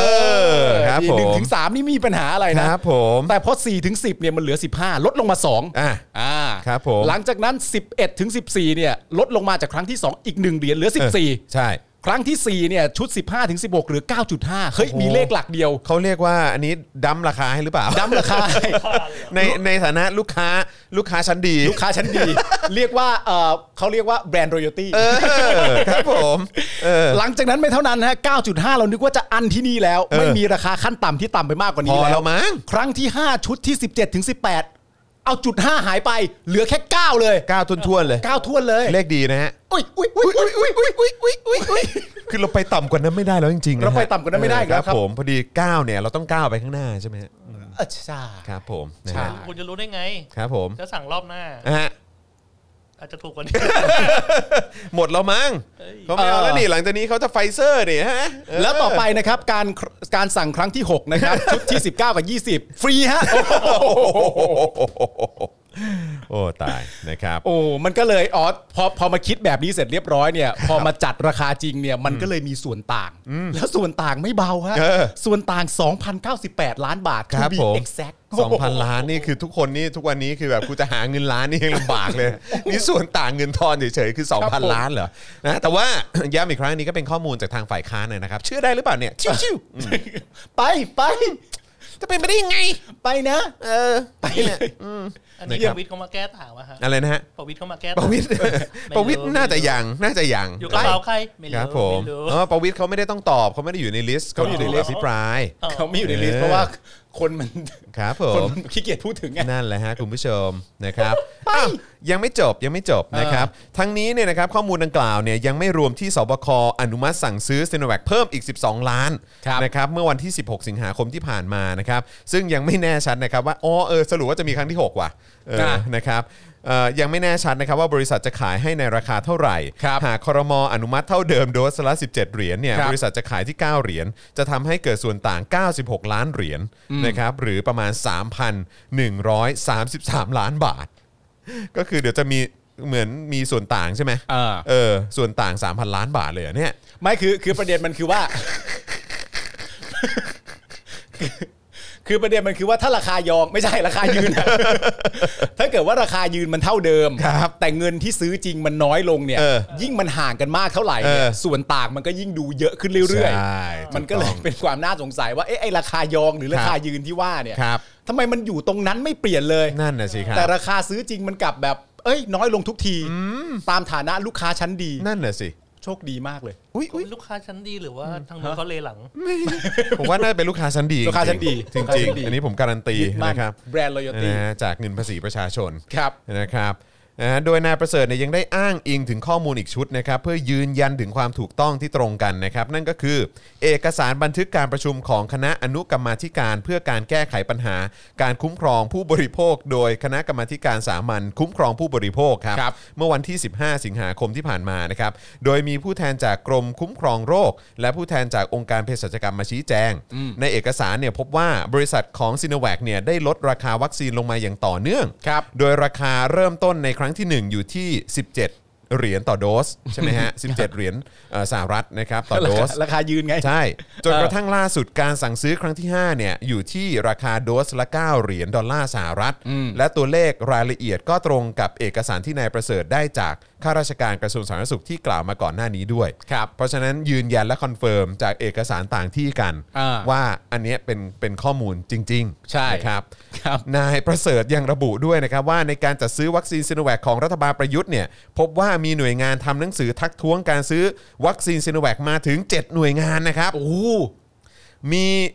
หน่วยงานทำหนังสือทักท้วงการซื้อวัคซีนซิโนแวคมากถึง 7 หน่วยงาน ครับผม คือมีหน่วยงานเนี่ยที่ส่งเอกสารบอกว่าอยาอยา no no no มี 7 หน่วยงานทักท้วงไปครับ เออ แต่รัฐบาลไม่ฟัง ไม่ฟังอยู่แล้วดิ นะฮะรัฐบาลไม่ฟังครับ ครับ ซึ่งการซื้อซีโนแวคเป็นไปโดยเร่งรีบนะฮะ อ่า ตั้งแต่ขั้นตอนการเจรจาจนถึงขั้นตอนการส่งมอบ จึงมีเจตนาพิเศษ มีพฤติการไม่ระงับยับยั้งการซื้อซีโนแวคครับ ทั้งทั้งๆที่มีตั้ง 7 หน่วยงานทักท้วงมานะ ใช่ แต่ไม่ฟังไง ไม่เอา เออ นะฮะแล้วก็รีบซื้อด้วยนะครับ นะครับโดยนายประเสริฐนะครับยังอภิปรายถึงการทำสัญญากับบริษัท a s t r a z เซ e c a ว่าเป็นการทำสัญญาที่ผูกขาดครับ ตัดตอนขัดกันแห่งผลประโยชน์ทำให้รัฐเสียเปรียบ ครับ นะครับคือการทำสัญญาเนี่ยนะฮะทางฝ่ายค้านมองว่ารัฐเนี่ยเสียเปรียบ ครับ แรกเริ่มการผลิตวัคซีน a s t r a z เซ e c a เป็นการร่วมมือระหว่าง SCG กับทางมหาวิทยาลัยออกซฟอร์ด อืม อันนี้อันนี้ลองฟังกันดูนะฮะ ครับ แต่ที่แปลกคือรัฐเนี่ยมีโรงงานผลิตวัคซีนที่ทันสมัย ครับ แต่ทำไมไม่มอบให้กับโรงงานแห่งนี้ ที่รัฐเป็นเจ้าของอ่ะผลิต อ๋อ ผมมีคำตอบฮะ ครับ คือเอ่อเรามีอังกฤษนะฮะ ไม่ก็คือจริง ๆ แล้วเนี่ยเราก็มีเข้าใจว่าเป็นเออของทางองค์การเภสัชกรรมมั้ง อ่า เออจริง ๆ แล้วก็เป็นโรงงานที่มีความพร้อม ค อั รั น บ นี้เอ่ออันนี้ผมผมไม่ผมไม่แน่ใจว่าผมจำจำหน่วยงานถูกหรือเปล่านะครับ แต่ว่าถ้าถ้าหรือว่าเป็นสถาบันวัคซีนแห่งชาติเนี่ยแหละผมจำไม่ผิดเออน่าน่าจะสักสองหน่วยงานเนี่ยแหละคือเขาบอกว่าจริง ๆ ก็มีเทคโนโลยี อ่า แล้วก็เป็นแบบเหมือนมีโรงงานที่ผลิตวัคซีนอยู่แล้ว อ่า เออแล้วก็บอกว่าอ่ะทำไมถึงไม่ใช้อันนี้ล่ะ อ่า อะไรอย่างเงี้ยแล้วทำสั่ง ไม ซื้อ ถึงไป ทำไม ใช้เอ่ออีกบริษัทหนึ่ง อ่า ทำล่ะ หรือว่า อ่า อีกโรงงานโรงงานอื่น อ่า ทำล่ะทำไม ค ถึ รั ง บ ให้เอกชนอื่นทำล่ะ อ่า อะไรแบบนี้นะครับ ฮะ นอกจากนี้นะครับนายประเสริฐยังมีหลักฐานว่าพลเอกประยุทธ์กระทำการมิบังควร ครับ แอบอ้างพาดพิงสถาบันในการจัดซื้อวัคซีนด้วย โอ้พลเอกประยุทธ์เหรอ ครับผม อืม ด้านพลตำรวจเอกเสรีพิสุทธิ์เตมียเวทหัวหน้าพักเสรีรวมไทยก็อภิปรายนะครับว่าที่ผ่านมารัฐบาลพลเอกประยุทธ์จัดทำงบประมาณแบบเกินดุลมาตั้งแต่ยึดอำนาจปี 57 แล้ว ครับ คิดเป็นเงินนะฮะรวมทั้งหมด 23.5 ล้านบาทเหรอครับ เดี๋ยวก่อนนะ เกินดุลไม่ใช่ล้านล้านบาทใช่ไหม นะครับเดี๋ยวเดี๋ยวเดี๋ยวฝากน้องกริ่งเช็คให้นิดหนึ่งนะครับ ครับ นะฮะโดยจัดสรรงบให้กับกระทรวงกลาโหมสูงกว่ากระทรวงอื่นๆนะครับที่มีความจำเป็นต่อคุณภาพชีวิตของประชาชนมากกว่า อืม ก็คือกำลังบอกว่ากระทรวงกลาโหมเนี่ยตั้งแต่ยึดอำนาจมาเนี่ยก็ทำไมได้รับงบประมาณสูงจัง อ่า นะครับในส่วนของการเกณฑ์ทหารพลตำรวจเอกเสรีพิสุทธิ์กล่าวว่า ที่ทหารบอกประเทศต้องเอ่อที่ทหารบอกว่าประเทศเนี่ยต้องมีการเกณฑ์ทหารมาตลอดเนี่ยปีละแสนกว่านายเนี่ยก็ไม่รู้ว่าทหารเกณฑ์เนี่ยมีมาทำไม อืม นะครับถามว่าเกณฑ์ไปไหน อ่าน นะครับเพราะมีค่าใช้จ่ายงบประมาณเป็นค่าอาหาร ค่าเบี้ยเลี้ยงค่าชุด ถามว่าพลทหารได้รับเงินหรือไม่ก็ไม่ได้รับ แต่มีคนอื่นรับเบี้ยเลี้ยงแทน อ้าว กำลังจะบอกว่ามีการโกงเบี้ยเลี้ยงกันแหละฮะ ยักยอกเบี้ยเลี้ยงกันในกรมเหรอฮะเนี่ย หรือเปล่านะครับ เอออี อีกอย่างเกณฑ์ทหารเนี่ยเอาไปเป็นทหารเอาไปรับใช้นะครับนายทหารชั้นผู้ใหญ่ใช่หรือไม่ อ่า นะครับคือจริงๆ แล้วการเกณฑ์ทหารเนี่ยเอาไว้ไปเป็นทหารรับใช้นายทหารชั้นผู้ใหญ่ใช่หรือไม่ อันนี้กำลังพูดถึงความไม่จำเป็นนะนะ อ่า อ่า ครับผมนะของการเกณฑ์ เกณฑ์ ท ท หา หาร ร เนี่ยนะครับนะครับนะฮะแล้วก็นอกจากนี้พลตำรวจเอกเสรีพิสุทธิ์ก็ยังบอกด้วยนะครับว่าพลเอกประยุทธ์มีการกู้เงินเพื่อนำไปใช้ประโยชน์ในการสืบทอดอำนาจตั้งแต่งบปี 58ถึง65นะครับ ครับ เริ่มจากตัวเลข 250,000 ล้านบาท ขยับเป็น 390,000 ล้านบาท ครับ และปี 64เนี่ยเป็น 608,000 ล้านบาทครับ อืม ปี 65จำนวน 700,000 ล้านบาทครับ ครับผม รวมทั้งหมดเนี่ยพลเอกประยุทธ์กู้เงินไป 5 5 ล้านนะครับ3,800,000 ล้านบาท ครับ นะ ผม นะฮะ5.3 ล้านล้านบาทแล้วกัน อืม นะครับ สูงกว่าอดีตนายกยิ่งลักษณ์4เท่าครับ ครับ และกู้เงินมากกว่ารัฐบาลนายอภิสิทธิ์ 8.5 เท่าครับ โอ้โห เฮ้ยแหม่ นักนักกู้ นักกู้แห่งลุ่มแม่น้ำเจ้าพระยานี่ เก่งจริง ฉายานี้ไม่ได้มาง่าย ๆ นะครับ มันต้องมีเงินกู้มารองรับนะฮะ ครับผม คือฉายานี้นี่คือถ้าถ้ากู้ ครับ ถ้ากู้แล้วไม่ได้เนี่ย ครับ ก็ไม่นับนะ อ่า ต้อง ครับผม กู้แล้วกู้ได้ ใช่ และกู้มาเสร็จเรียบร้อยเนี่ยก็เอามาแจก อ่ะ เอามาแจกปั๊บเสร็จเรียบร้อยถามว่าแจกได้ทุกคนไหมเนี่ย ครับ อ่ะมันไม่ได้ทุกคน ไม่ได้ อยู่แล้วแหละ ฮะไม่ได้ครับ แต่ ผม ตอนตอนใช้อ่ะ ครับผม นใช้ทุกคน อ่า ต้องทำอย่างนี้ให้ครบถ้วน อ่า ถึงจะเป็นนักกู้แห่งลุ่มแม่น้ำเจ้าพระ ใช่ ยา ครับ ได้ นะฮะฉายานี้ไม่ได้มาเพราะโชคช่วยนะฮะ ครับ ครับผ ผม ม มาเพราะความสามารถล้วนๆนะฮะ มาเพราะ นั่นแหละครับ นั่นแหละนะครับผม โดยพลเอกประยุทธ์นะครับก็ชี้แจงนะครับหลังจากที่พลตารวจเอกเสรีพิสุทธิ์อภิปรายเสร็จนะครับ ครับ บ อกว่ามีหลายอย่างที่คิดไม่ตรงกัน เพราะพลตำรวจเอกเสรีพิสุทธิ์เนี่ยเคยเป็นแค่ผู้บัญชาการตำรวจแห่งชาติ แต่ตนเนี่ยเป็นถึงนายกรัฐมนตรีเข้าใจไหม อืมเข้าใจ ออประสบการณ์มันต่างกัน มัน นะค ตำ รับ แหน่งมันก็ต่างกันอ่ะ ใช่แล้วก็บอกว่าท่านน่ะดูหน้าผม อืม ท่านฟังผม ผมพูดจากหัวใจของผม ครับ เนี่ยนะฮะ อ่า ผมพูดจากสมองที่ผมพูดจากสมองที่ท่านว่าน้อยเนี่ย แต่ท่านอย่าลืมนะว่าผมมีประสบการณ์ 6-7 ปีมาแล้ว ตรงนี้เนี่ยคือความแตกต่างที่ผมน่าจะมีมากกว่าท่าน ภาคภูมิใจกับผลงานที่ไม่มีเลย ได้ด้วยเหมือนกัน เออ นะครับ คืออยู่อยู่นานแล้วเที่ ครับผมนะฮะเอ่อโดยพลเอกประยุทธ์ก็ตอบคำถามนะครับที่ว่ามีทหารไว้ทำไม มีไว้ก็ไม่ได้รบนะครับระบุว่าอยากถามกลับว่าวันนี้ทหารทำอะไรบ้าง ไม่ว่าจะโควิด -19 น้ำท่วมฝน เย็ดโด่ คือแต่ละอย่างที่ไม่ใช่หน้าที่ของทหารเลยนะครับ โอ้โห คือมึงมึงเปิดมาว่าโควิด -19 เนี่ยก็ไม่ใช่หน้าที่ทหารแล้วครับ แล้วมีอะไรครับคุณจรฮะ ฝนเอ่อน้ำท่วม น้ำท่วมครับ ฝนแรง ฝนแรงไป ภัยพิบัติ ภัยพิบัติเว้ย ดูดูแลแรงงานข้ามชาติ อ่าน นะครับการลักลอบเข้าประเทศ ยังเข้าอยู่ ครับซึ่งก็ยังเข้าอยู่ ยั เยอะ งเข้า แยะ อยู่ มาก ยัง มาย เข้าอยู่ นะครับนะฮะรวมถึงกองกำลังที่อยู่ชายแดน อ่า หน้าที่ชายไทยทุกคนต้องเป็นทหารไม่ได้มีไว้เพื่อรบเพียงอย่างเดียว หน้าที่ชายไทยทุกคนต้องเป็นทหารเฮ้ย หน้าที่ชายไทยทุกคนต้องเป็นทหาร หนึ่งอันนี้คือสำคัญตัวผิด ใช่ ทหารเนี่ยเข้าใจอะไรผิดแล้วไม่ เออ ไม่ไม่ทุกคนไม่ได้ต้องเป็นทหาร ใช่ นะครับแล้วยุคสมัยนี้เนี่ยผมว่าคือไม่น่าจะมีใครอยากเป็นทหารไทยอะครับ ใช่ นะฮะเพราะว่าสำหรับผมก็รู้สึกว่ามันมัน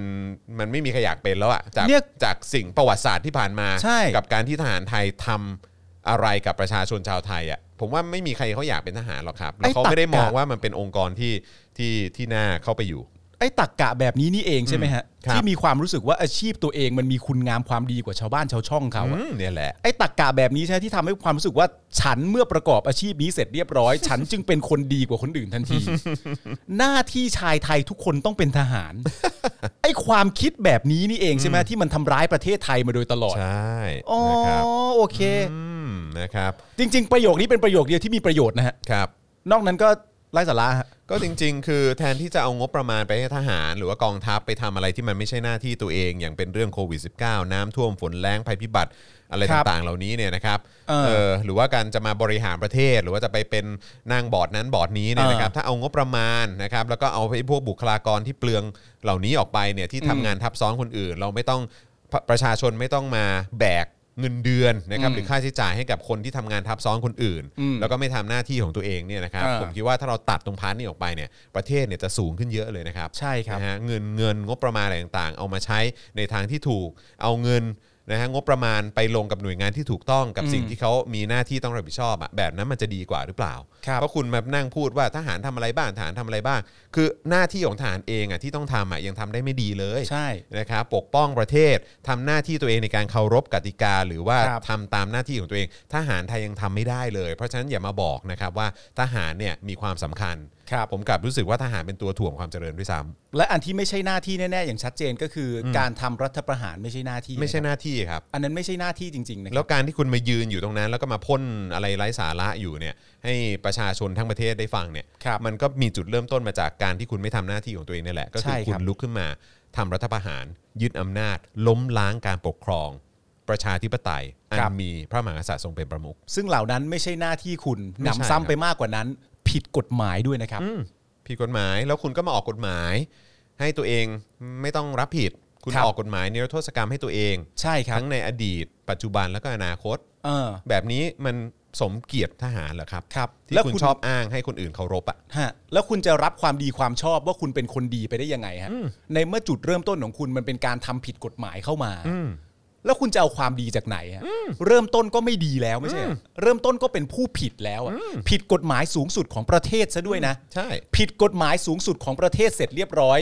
แล้วมาเป็นคนดีเนี่ยเหรออไม่ได้นะครับไม่ได้นะครับ ครับผ โอ้ ม โหแม่งเช็ดเท้าเลยเหีย เอาถูถูถูถูอ่ะสรุปว่ามีการคอนเฟิร์มตัวเลขมาแล้วจากน้องกริ่งนะครับ สรุปว่าที่เอ่อพลตำรวจเอกเสรีพิสุทธิ์บอกว่ารัฐบาลพลเอกประยุทธ์จัดทำงบประมาณแบบเกินดุลมาตั้งแต่ยึดอำนาจปี 57เนี่ยคิดเป็นเงินรวมทั้งหมด 23.5 ล้านล้านบาทนะครับ ครับ ล้านล้านบาทนะ เป็น ครับ 23.5 ล้านล้านบาทนะ ใช่ ครับ ครับ และจัดสรรงบให้กับกระทรวงสาธารณสุขเออกระทรวงกลาโหมครับขออภัย ครับ และจัดสรรงบให้กับกระทรวงกลาโหมสูงกว่ากระทรวงอื่น ๆ ที่มีความจำเป็นต่อคุณภาพชีวิตของประชาชนมากกว่า ตลอดระยะเวลาที่ผ่านมา นี่มีคุณซอนพิมพ์เข้ามาว่า ไม่ยึดอำนาจก็แพ้โทนี่ทุกชาติไป อย่าไปพูดอย่างนั้น โอ้ยไม่เอานะ อย่าไปพูดอย่างนั้น ครับผม คือ เออนะครับ เออ คือเขาก็ไม่คือเนี่ยที่ประยุทธ์บอกว่ามีประสบการณ์เป็นนายกมา 6-7 ปีแล้วเนี่ยเพราะฉะนั้นประสบการณ์มากกว่าคนอื่นเนี่ยนะครับก็คือคุณคงไม่ได้เข้ามาเป็นนายกได้หรอกนะครับถ้าคุณไม่ยึดอำนาจเข้ามา อืม เท่าเท่านั้นแหละ แล้วผมอยากรู้ว่าตอนนี้เนี่ยประยุทธ์เนี่ยเป็นนายกแล้ว เออ เขามาออกตัวปกป้องทหารทำไม เออ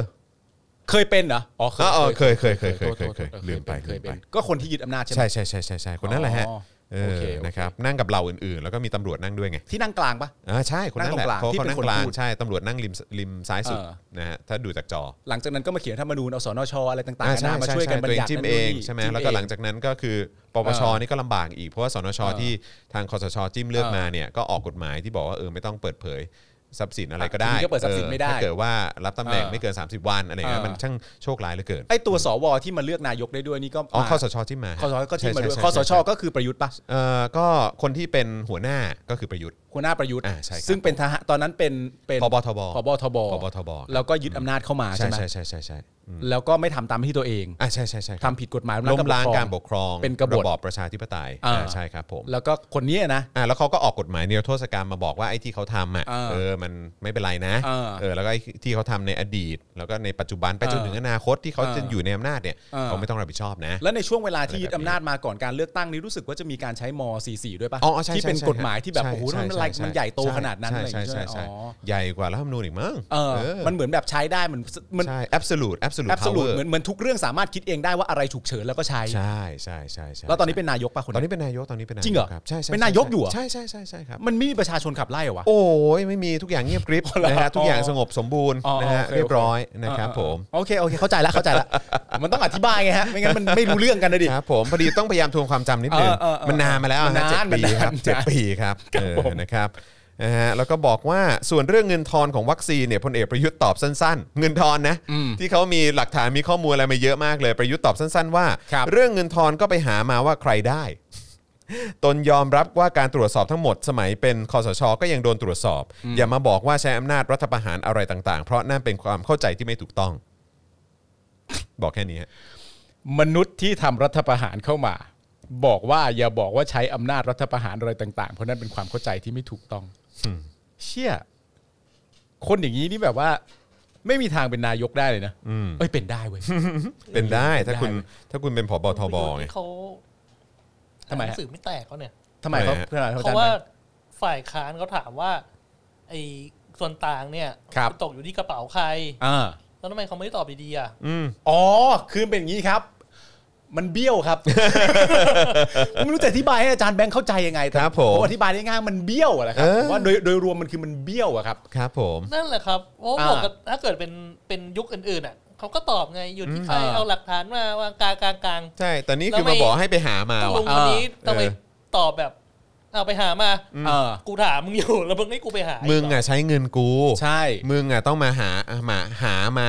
พิสูจน์ให้กูดู เออ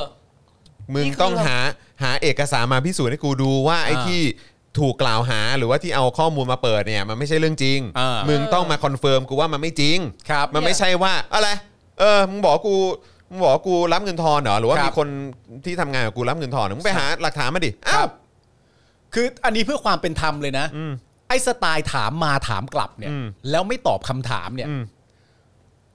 มันก็ไม่ใช่ประยุทธ์คนแรกที่ทำหรอก อืม มันก็มีคนอื่นที่เคย มี ทำอย่าง มี นี้ มีมี นะครับผม แม้กระทั่งอดีตเอ่อประธานาธิบดีของสหรัฐ ครับ บารักโอบามา อืม ก็ใช้แบบนี้กับนักข่าวบ่อย อืม ในการถามมาถามกลับ อืม แต่ประเด็นคือ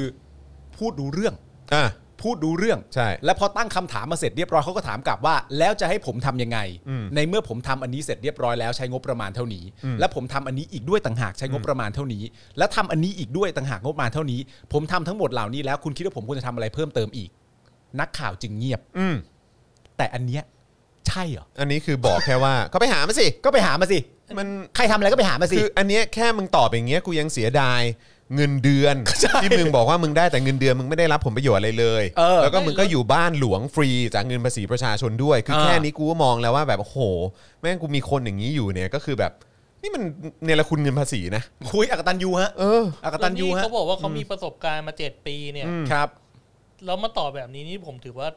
ไม่โอเคนะ ไม่โอเคไม่โอเค ไม่โอเค ไม่เป็นนะ คือ ไม่โอเค คือถามใครเขาก็รู้แม้กระทั่งกองเชียร์คุณคุณมาตอบแบบนี้มันได้เหรอ อืม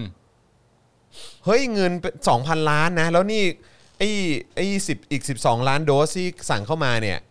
ถ้ามีความเป็นไปได้คืออาจจะมีเงินส่วนต่างถึง 3,000 ล้านนะ อืม แล้วคือรวมๆแล้วถ้าเป็นจริงนะตามนี้เนี่ยคือตาม allegation เนี่ยหรือแบบไอ้ข้อสังเกตหรือไอ้ข้อกล่าวหาหรือว่าไอ้ข้อข้อที่เขาเอามาเปิดในสภาเนี่ย ข้อเท็จจริงที่เขาเอามาเปิดเนี่ย ก็คือว่ารวมๆแล้ว5,000 ล้านนะเว้ย อืม ห้าพันล้านแล้วมึงก็แค่มาตอบว่า อะไรเรื่องเงินทอนอ้าวบอกว่ามีงั้นก็ไปหาไปไปไปหามาดิ อืม ว่าใครทำ ใช่ หรือใครได้ไป ใช่ เฮ้ยมันเป็นหน้าที่ของมึงที่เขาเอาข้อมูลมาเปิดซะขนาดนี้แล้วอ่ะ มันเป็นหน้าที่ที่มึงต้องมาตอบว่าอ้าวแล้วจริงๆไอ้ฮะสองพันล้านก่อนก็ได้ ใช่ สองพันล้านเนี่ยมันหายไปไหน เออ คือประเด็นมันคือว่า แม้ขณะว่าคุณกำลังตอบคำถามนักข่าวอะ่ะเพราะว่านักข่าวก็ตั้งคำถามที่ประชาชนอยากรู้ที่ประชาชนสงสัยคุณก็ควรจะตอบให้ครบถ้วน แต่นี่สิ่งที่เกิดขึ้นเนี่ย มันเรียกว่าการอภิปรายไม่ไว้วางใจอะ่ะจากการซักจากการอภิปรายของฝ่ายค้านอะ่ะมึงก็ยังตอบอย่างนี้เหรอ่ะเนี่ย ใช่แล้วคือคำคือชื่อเนี่ยก็ชื่อว่าอภิปรายไม่ไว้วางใจ เออ ก็คือเขาตั้งคำถามขึ้นมา เพราะเขาไม่ไว้ใจคุณ เออ แล้วมันก็เป็นหน้าที่คุณที่คุณต้องตอบคำถามให้เคลียร์ที่สุดเพื่อ เออ เพื่อเรียกความไว้วางใจกลับมา และเขาไม่ไว้ใจคุณพร้อม เออ หาข้อมูลมาอภิปรายนะ อืม ไม่ใช่อยู่ดีๆ ไม่ไว้วางใจนะ แล้วเขามายืนพูดมายืนด่าคุณไม่ใช่ เออ เขาหาข้อมูลมา มีการเปิดเห็นกันทั้งประเทศ เขาอภิปรายไม่ไว้วางใจคุณในลักษณะแบบนั้นนะ ตามข้อมูลที่เขาสืบเสอบและค้นมา แล้วรูปแบบการตอบคำถามว่าไปหามาอย่างเงี้ยเหรอไอ้เหี้ย เออมึงมึงมึงน่าจะไร้ซึ่งความแบบละอายใจ เนี่ยแล้ว จงๆ ประโยคนี้มันคืออะไรว่าผมพูดจากสมองที่ท่านว่าน้อยเนี่ย แต่อย่าลืมว่าผมมีประสบการณ์6ถึง7ปีมาแล้ว อืม แล้วถ้าคนคนหนึ่งมีประสบการณ์6ถึง7ปี และ6ถึง7ปีล้มเหลวมาตลอดเนี่ย มันเป็นประสบการณ์ที่ดีเหรอครับ อืม ประสบการณ์มันก็มีทั้งประสบการณ์ที่ดี ประสบการณ์ที่ล้มเหลว แล้วคุณจะมาแอบอ้างว่าประสบการณ์ที่ล้มเหลว มันเป็นข้อที่แบบผูกมัดว่าคุณเก่งอย่างเงี้ยเหรอ อืม มันจะได้ยังไงอ่ะมันก็พูดไปเรื่อยเลยอย่างเงี้ย นะฮะ อะไรวะ ยังไม่จบครับ นอกจากนี้พลเอกประยุทธ์ก็ยังบอกนะครับว่าตนเนี่ยได้ทำให้ประเทศเปลี่ยนแปลงไปในทางที่ดีขึ้นอ่ะคุณผู้ชมว่าไงพิมพ์มา อ่ะพิมพ์มาฮะ ส่วนเรื่องของงบประมาณนะครับนะฮะสัดส่วนงบของกระทรวงกลาโหมเนี่ยลดลงนะแล้วก็ลดลงต่อเนื่องมาหลายปีแล้ว แล้วก็พูดทิ้งท้ายนะประยุทธ์บอกทิ้งท้ายว่า ผมว่าสิ่งที่ผมทำเนี่ยก็ดีกว่าสมัยก่อนมากอยู่นะอ่ะแสดงความเห็นเข้ามาได้ครับ เอ่อประยุทธ์บอกว่าผมว่าสิ่งที่ผมทำก็ดีกว่าสมัยก่อนอยู่มากนะครับอ่ะคุณผู้ชมแสดงความเห็นกันได้ แส นะ ดง ค ค รั วา บ มเห็นเข้ามาครับผม เขาพูดถึงคลององอ่างเหรอ นั่นน่ะ สะ สิ อาดเชีย ครับผม ด้านนางสาวสิริกัญญาตันสกุลนะครับคราวนี้มาที่ก้าวไกลบ้างดีกว่านะค ครั รับบ อภิปรายไม่ไว้วางใจพลเอกประยุทธ์จันทร์โอชา โดยระบุว่านิเคอีเอเชียจัดอันดับให้ไทยเป็นประเทศที่ฟื้นตัวช้าที่สุดจากโควิด -19 ในอันดับที่ 120 ครับ ครับ อันดับที่ 120 เลยนะครับ ขณะที่ธนาคารแห่งประเทศไทยระบุ ไทยเนี่ยจะกลับมามีเศรษฐกิจเหมือนเดิม คือในปี 2570 ครับ อีก 5 ปี ห้า 6 ปี ปีสิ6ปีสิ หกปี นะครับ คือเศรษฐกิจไทยจะกลับมาดีเหมือนเดิม หรือจะกลับมาโอเค จะกลับมาเป็นปกติเนี่ย เออ นะฮะเขาเขาคาดการณ์ว่าน่าจะเป็นปี 2570 นะฮะ คือเขาไม่ได้ใช้คำว่าดีเหมือนเดิมเขาใช้คคำรั ว่า บ เหมือนเดิมอะนะ เออ ใช้คำว่าเหมือนเดิมะ เหมือนเดิมอ่ะ เหมือนเดิมนะ ต ค อ รั น บ ปี 70 ซึ่งซึ่งผมยังไม่แน่ใจว่าไอ้เหมือนเดิมที่เขาหมายถึงเนี่ยคือ เออ หมายถึงก่อนโควิดหรือเปล่า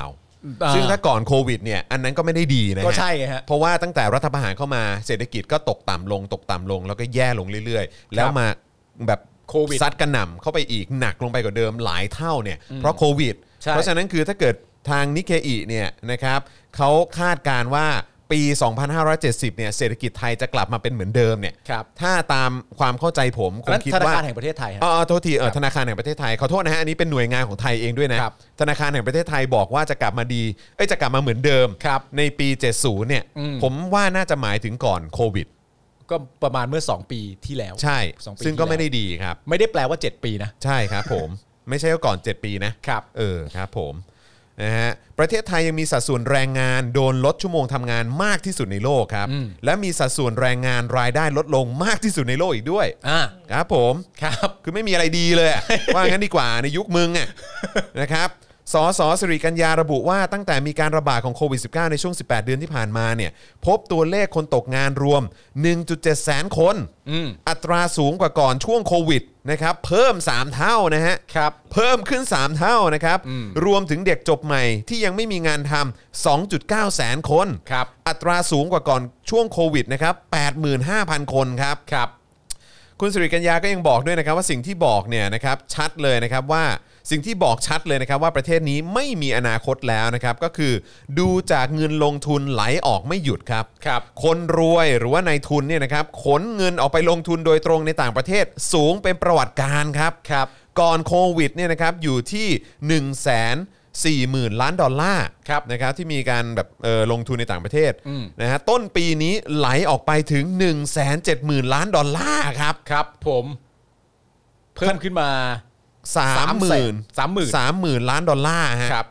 คือตอนเนี้ยต้นปีที่ผ่านมาเนี่ยนะครับในช่วงที่มีโควิดเนี่ย อืม เงินทุนเนี่ยนะครับไหลออกไปลงทุนในต่างประเทศเนี่ยนะครับหนึ่งแสนเจ็ดหมื่นล้านดอลลาร์สหรัฐนะครับ ครับ ขนาดเจ้าสัวคู่บุญเนี่ยยังขนเงินไปลงทุนใน 74 ประเทศเลย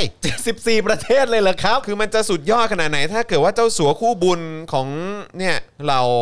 เอ่อ ขุนศึกเนี่ย อ่าน นะครับนะฮะเขาเอาเงินมาลงทุนในประเทศ เอาเงินที่ไปลงทุนใน 74 ประเทศเนี่ยนะครับ อ่าม มาลงทุนในประเทศไทย อ่า ทำไมไม่ให้เขาทำอย่างนั้นล่ะ เออ นี่เขาเอาลงเขาไปลงทุนในต่างประเทศหมดเลยนะ ใช่ นะครับคุณสิริกัญญายังบอกด้วยนะครับว่าคนรวยๆเขาเห็นแล้วว่าประเทศเนี้ยมันไร้อนาคต ครับ ก็เหลือแต่คนจนเนี่ยแหละ อืม คนชั้นกลางก็ถูกล็อกให้เผชิญกับชะตากรรม ภายใต้การปกครองของนายกที่ชื่อประยุทธ์จันทร์โอชา ครับผม หลังจากนั้นนะครับก็มีสมาชิกสภาผู้แทน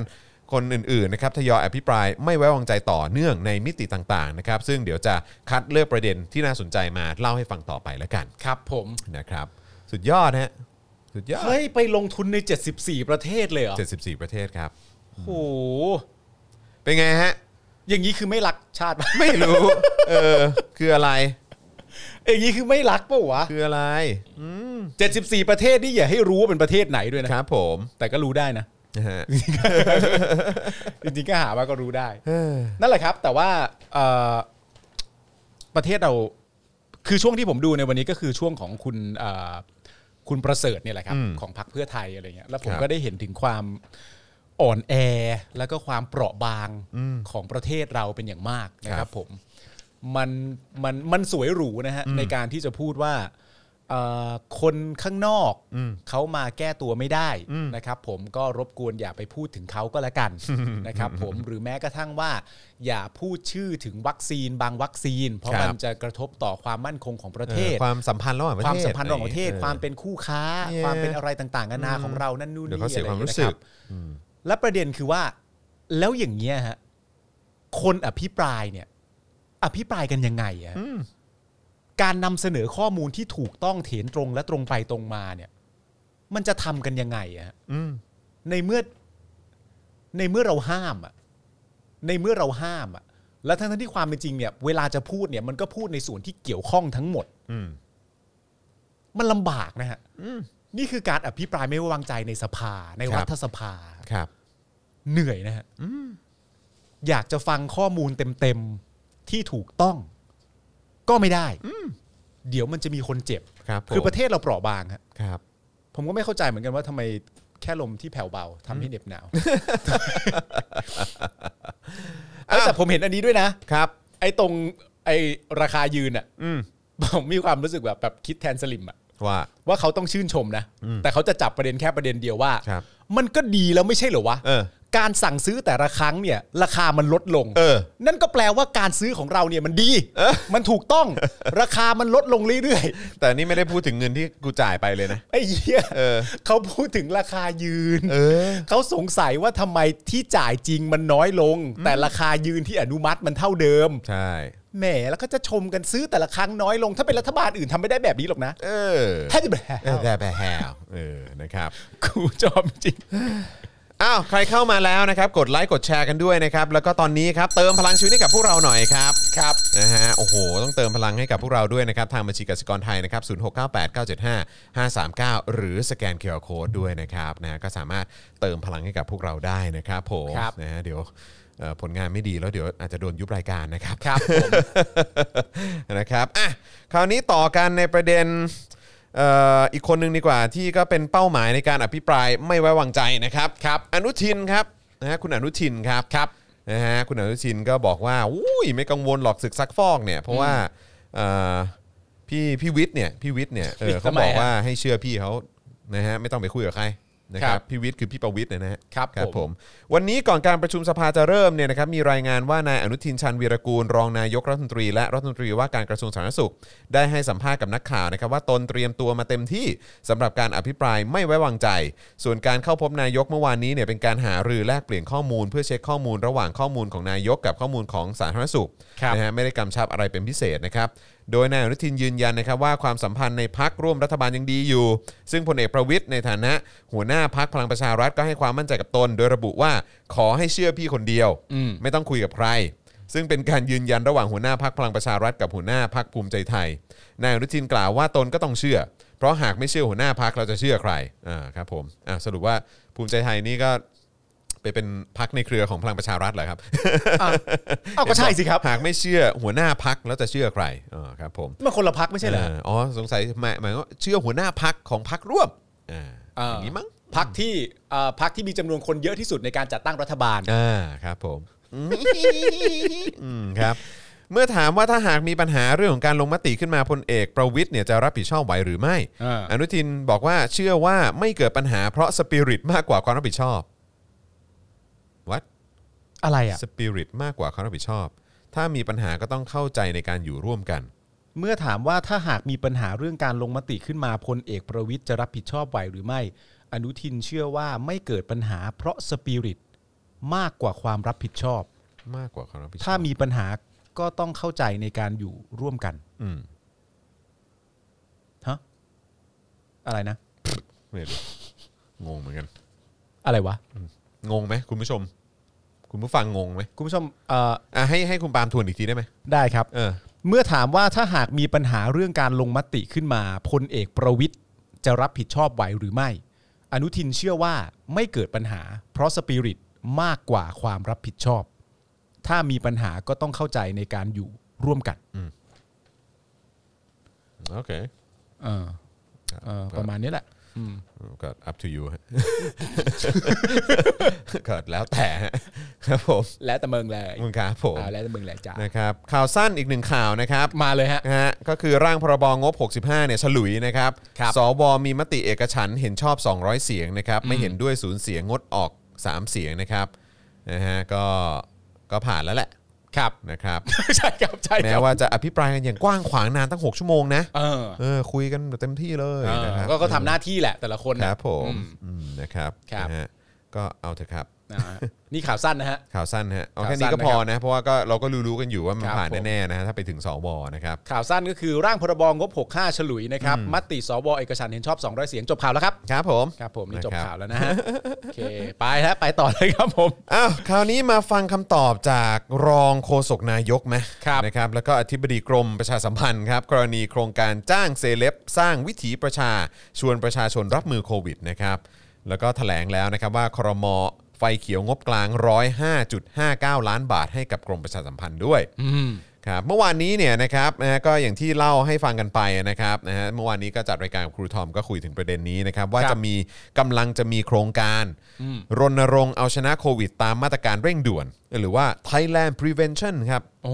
ครับผม นะฮะ ครับผม ซึ่ง Voice TV เนี่ยนะครับเป็นสื่อแรก ๆ ที่เผยเอกสารที่เกี่ยวกับโครงการนี้นะครับตั้งแต่วันที่ 29 สิงหาคมนะครับว่ากำลังจะมีการใช้งบประมาณในไปกับโครงการนี้นะครับถึง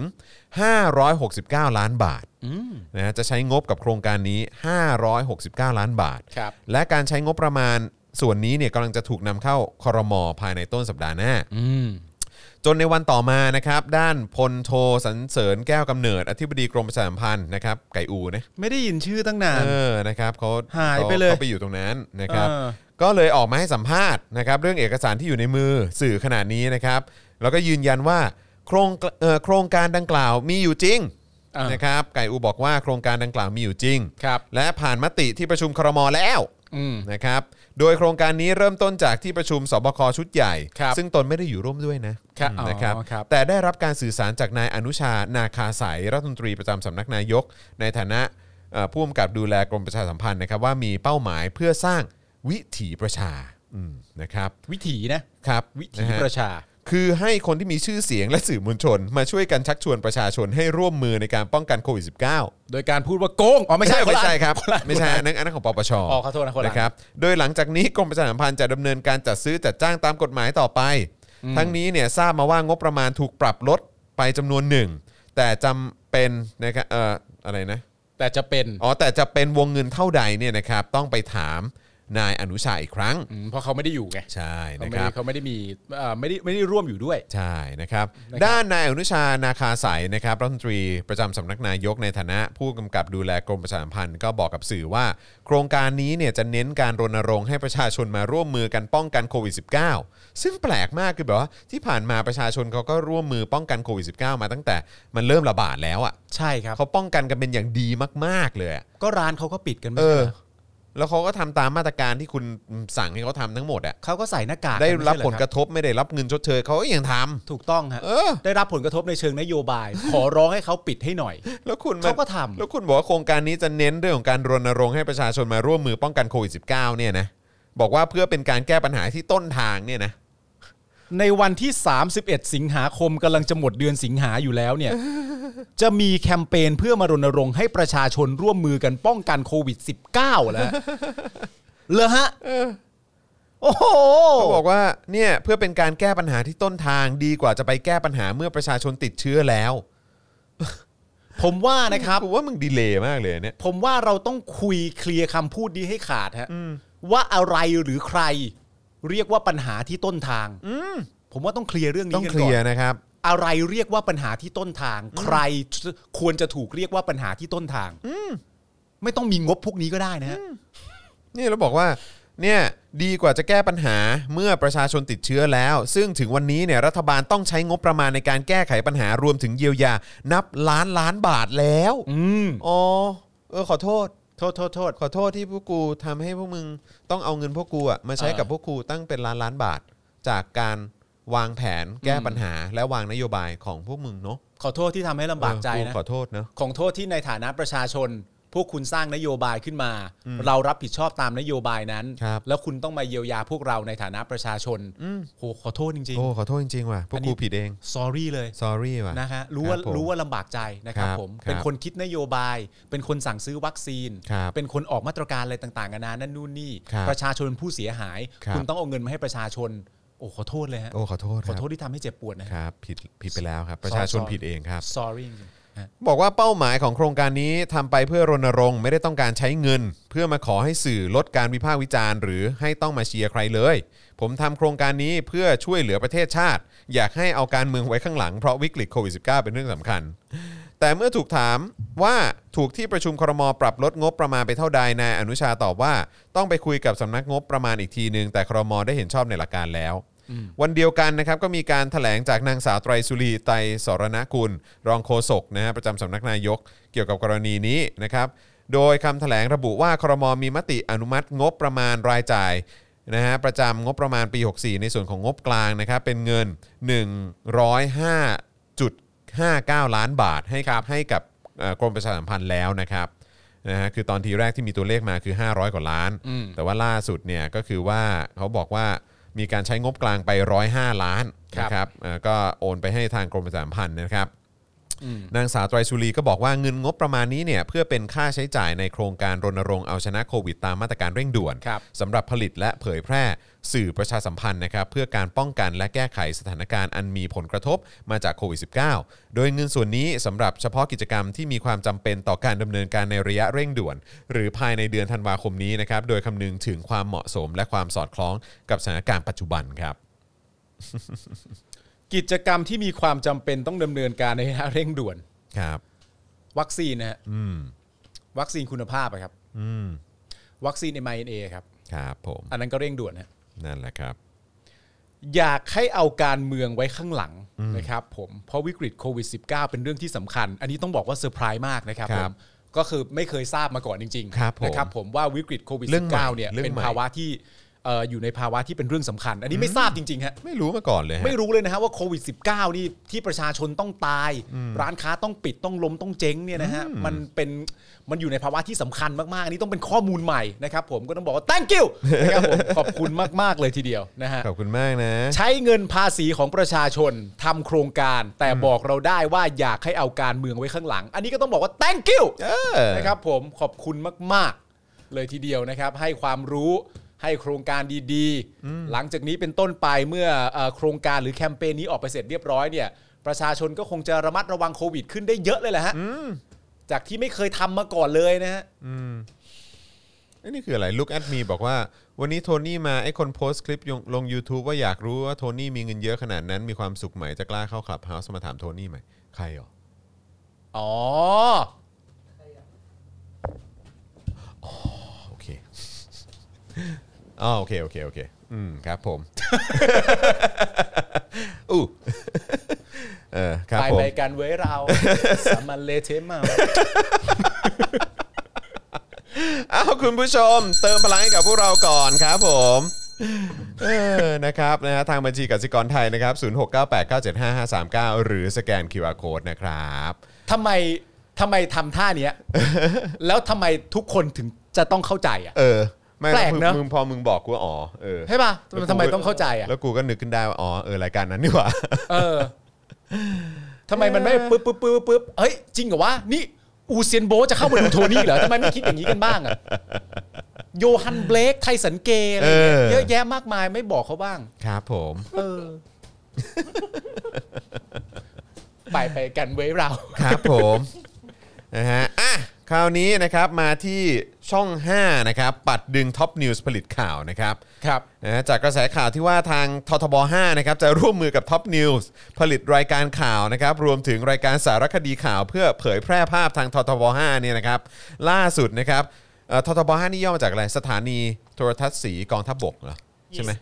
โทรอ่าใช่ โทรทัศน์ ก่อน ของกองทัพบกใช่ไหม กอง เ กองทัพบก ขกองทัพบกกองทัพบกนี่คือทำเยอะนะฮะ โอ้เยอะฮะ เออขนาดทีวีก็ยังทำเลยนะครับ โอ้เก่งฮะ อืมครับ เก่ง ผม ทำได้หลายอย่าง นะฮะ ฮะ เป็นหน้าที่ของกองทัพจริง ๆ ที่ต้องทำทีวีนะฮะ เคยเอากระเช้าไปไหว้ปะล่ะ เคยครับผม โอเคงั้นจบไป ะฮะ ล่าสุดมีรายงานว่าพลโทรังสีกิติยานทรัพย์นะครับกรรมการผู้อำนวยการใหญ่ สถานีวิทยุโทรทัศน์กองทัพบบกช่อง 5 เนี่ยให้สัมภาษณ์ว่า ไม่ใช่ช่องท็อปนิวส์เป็นทีมของคุณกนก คุณสันติสุขและคุณธีระ พร้อมกับกล่าวว่าการนำเสนอแผนดังกล่าวเนี่ยถือเป็นเรื่องปกติทุกช่วงใกล้สิ้นปี จะมีผู้ผลิตรายการต่างๆ ติดต่อมา เหมือนพูดว่าอะไรหรือว่า ครับ เหมือนถ้ามีใครบอกว่า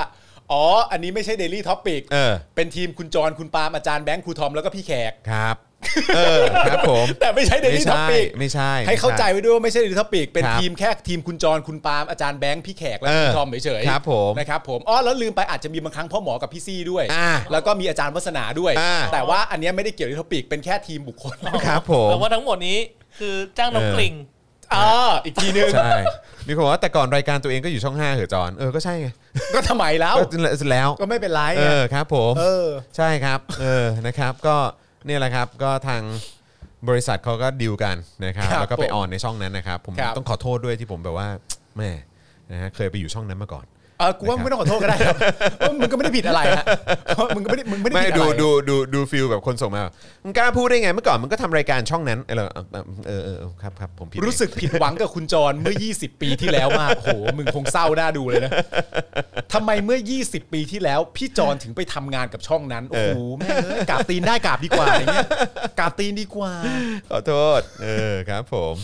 นะฮะ ก็บอกว่าอย่างที่บอกไปนะครับว่าไม่ใช่ท็อปนิวส์แต่แค่ 3 คนนี่เองนะครับนะฮะช่วงใกล้ปลายปีเนี่ยเราก็ต้องมีการเตรียมการจัดผังรายการในปี 65 ก็มีคนจัดเยอะแยะที่เสนอมานะ ซึ่งทางผมเนี่ยก็จะเน้นในเรื่องผลประโยชน์ของสถานีเป็นหลัก กับประชาชนว่าจะได้รับข้อมูลข่าวสารที่เป็นประโยชน์ ใช่ นะครับตอนนี้เป็นขั้นตอนตรงนี้เท่านั้น เพราะว่าเราเนี่ยมีเวลาเหลืออีกประมาณ3ามถึงสเดือน แล้วก็บอกว่ากว่าจะรู้ผลว่าจะร่วมมือกับผู้จัดรายไหนเนี่ยก็น่าจะช่วงปลายเอ่อช่วงเดือนพ พฤศจิกายนที่จะถึงนี้นะครับแล้วก็บอกว่าผู้จัดรายไหนที่เข้ามาติดต่อก็จะรับพิจารณาหมด อยู่ที่เงื่อนไขกับรูปแบบของรายการ โดยเฉพาะในช่วงวิกฤตทางโรคระบาดวิกฤตเศรษฐกิจแบบนี้เนี่ยต้องพิจารณาหลายด้านหลายมุม ครับ แล้วก็ตั้งคำถามว่า อืม ทำไมคนถึงสนใจมากกับเรื่องของท็อปนิวส์คือแบบนี้นะ ผมขอยืนยันอันหนึ่ง ว่าผมเนี่ยได้คุยกับทางทีมงานเขาว่านโยบายผม 1. จะต้องไม่สร้างความแตกแยก 2. เดี๋ยวเดี๋ยวเดี๋ยวเดี๋ยว เป็นเป็นตัวเลือกเป็นตัวเลือกที่ดีมากเลยครับ เดี๋ยวเดี๋ยวเดี๋ยวดี๋ยว เป็นตัวเลือกที่ดีมากเลย เดี๋ยว ครับ เดี๋ยวเดี๋ยวมึงหยุดคุยกับกูก่อนเล เอย อ อะไรนะฮะเขาว่าไงนะคุณจอห์นนะ เขาบอกว่าเขาเน้นว่าต้อง ฮะ ไม่สร้างความแตกแยก อ๋อเป็น นนี้เป็นความสำคัญอันดับหนึ่งเลย ครับ ที่เขา ผม พูดขึ้นมา แล้วก็ตัวละครที่เขาอยากได้ เพื่อเอามาไม่สร้างความแตกแยกเนี่ย ครับ ก็จะมีคุณกนกใช่ไหมฮะ ครับ คุณสันติสุข ครับ แล้วก็คุณธีระ ครับ เหล่านี้เนี่ยเป็นตัวละครที่คิดมาแล้วว่าน่าจะไม่สร้างความแตกแยกให้กับสังคมอย่างแน่แท้ ครับ โอ้ย ครับผมอันนี้คือข้อแรกที่เขาที่เขาเน้นย้ำ ครับครับครับครับครับ สองครับ ผมต้องการข่าวที่เป็นข้อเท็จจริงค อ่ะ รับ หยุดคุยกับกูก่อนเลย อ่ะอันนี้หยุดคุยกันก่อนนะครับผม ต้อง อยากได้ข่าวที่เป็นข้อเท็จจริง ใช่นะครับ อ๋อครับผม แต่อันนี้นี่อ่าอ่า คิดได้คิดได้อย่างหนึ่งก็คือว่าข่าวที่เป็นข้อเท็จจริงเนี่ยก็ต้องมาจากสำนักข่าวบางสำนักข่าว อ่ะ ที่ไม่เคยถูกรัฐบาลรบกวนเลย อันนี้อาจจะแปลเป็นข้อเท็จจริง เพราะนำเสนอข่าวที่ถูกต้องสอดคล้องกับนโยบายของประเทศทั้งประเทศ อ่า ก็ไม่ถูกอ่าอันนี้โอเค อ่าครับผมครับผมนะฮะแล้วก็ต้องให้ความรู้กับประชาชน แล้วก็อย่าชี้ว่าใครถูกใครผิด อันนี้คุยกับกูก่อนเลย อันนี้หยุดคุยกันก่อนแป๊บหนึ่ง นี่นี่ยัง อ่า ขอขออีกนิดนึง อ่าเชิญฮะ คือเอาข้อมูลข้อเท็จจริงให้ประชาชนทราบ แล้ว ครับ ประชาชนจะเป็นผู้ตัดสินครับ ครับผมอ่ะว่ากันด้วยข้อหนึ่งนะฮะข้อหนึ่งนี่ก็คือการไม่สร้างความแตกแยก ความแตกแยกนี่ไม่ดี ครับ นะครับผมความแตกแยกนี่มันโอ้โหมันทำให้ประเทศไปต่อไม่ได้ ครับ เพราะฉะนั้นเนี่ยตัวเลือกเนี่ยนะฮะก็คือ ท็อปนิวส์เหรอฮะ ก็คือคุณกนกคุณสันติสุขแล้วก็คุณธีระนะครับผม Yeah ก็เล นะครั ย บ ก็เลยเลือกมานะครับ ข้อ2เนี่ยต้องการข่าวที่เป็นข้อเท็จจริง เออ นะฮะข่าวที่เป็นข้อเท็จจริงเนี่ยดูยังไง ก็ดูจากอย่างที่บอกไปแล้วนะครับสำนักข่าวไหนที่แบบรัฐบาลไม่รบกวน รัฐบาลไม่ต้องการปิดชแนลรัฐบาลไม่มีปัญหากับช่องนี้นะครับผมก็น่าใช้ข้อเท็จจริงได้แน่นอนนะครั ครับ บ แล้วก็ให้ความรู้แล้วก็ไม่ชี้ว่าใครถูกด้วยนะ ไม่ชี้ว่าใครผิดนะครับผมก็คือเอาข้อมูลเอาข้อเท็จจริงให้กับประชาชนนะครับ ก็เลยเลือกนะฮะเป็นตัวละครก็คือคุณกนก คุณสันติสุขแล้วก็คุณธีระ ไอไอ้ไอ้ไอ้ย่อหน้าต่อไปอ่ะอันนี้อันนี้ผมรบกวนคุณได้ไหมคุณ ได้ ลอง ครับ อ่านดูว่าคุณรู้สึกยังไงกับ ได้ ปะโย ได้ นี้ ได้ครับได้ครับผมอ่านให้ผู้ ครับ ชมฟังนะครับเอ่อเขาบอกต่อนะครับว่า เพราะวันนี้เนี่ยคุณจะทำ I.O. อะไรเนี่ยมันไม่มีหรอก อืม นะฮะ มันไม่มีผลหรอก มันไม่มีผลหรอกนะครับ วันนี้คุณจะทำ I.O. อะไรมันไม่มีผลหรอก เพราะว่าโซเชียลมีเดียมันควบคู่กับทีวี คนที่เอาข้อมูลที่ไม่จริงมาออกฆ่าตัวตายชัดๆนะครับ เพราะวันนี้เราไม่ได้โง่นะ ประชาชนฉลาดขึ้นเยอะ อุ้ยอุ้ยรู้ด้วย รู้ด้วย เออ รู้รู้แล้วทำไมยังทำอ่ะ เออ หรือว่าแปลว่าสมัยก่อนประชาชนโง่ใช่ไหม เหรอฮะ ออ มัน ค จะ รับ ไปด่าเจนตัวเองทำไมฮะ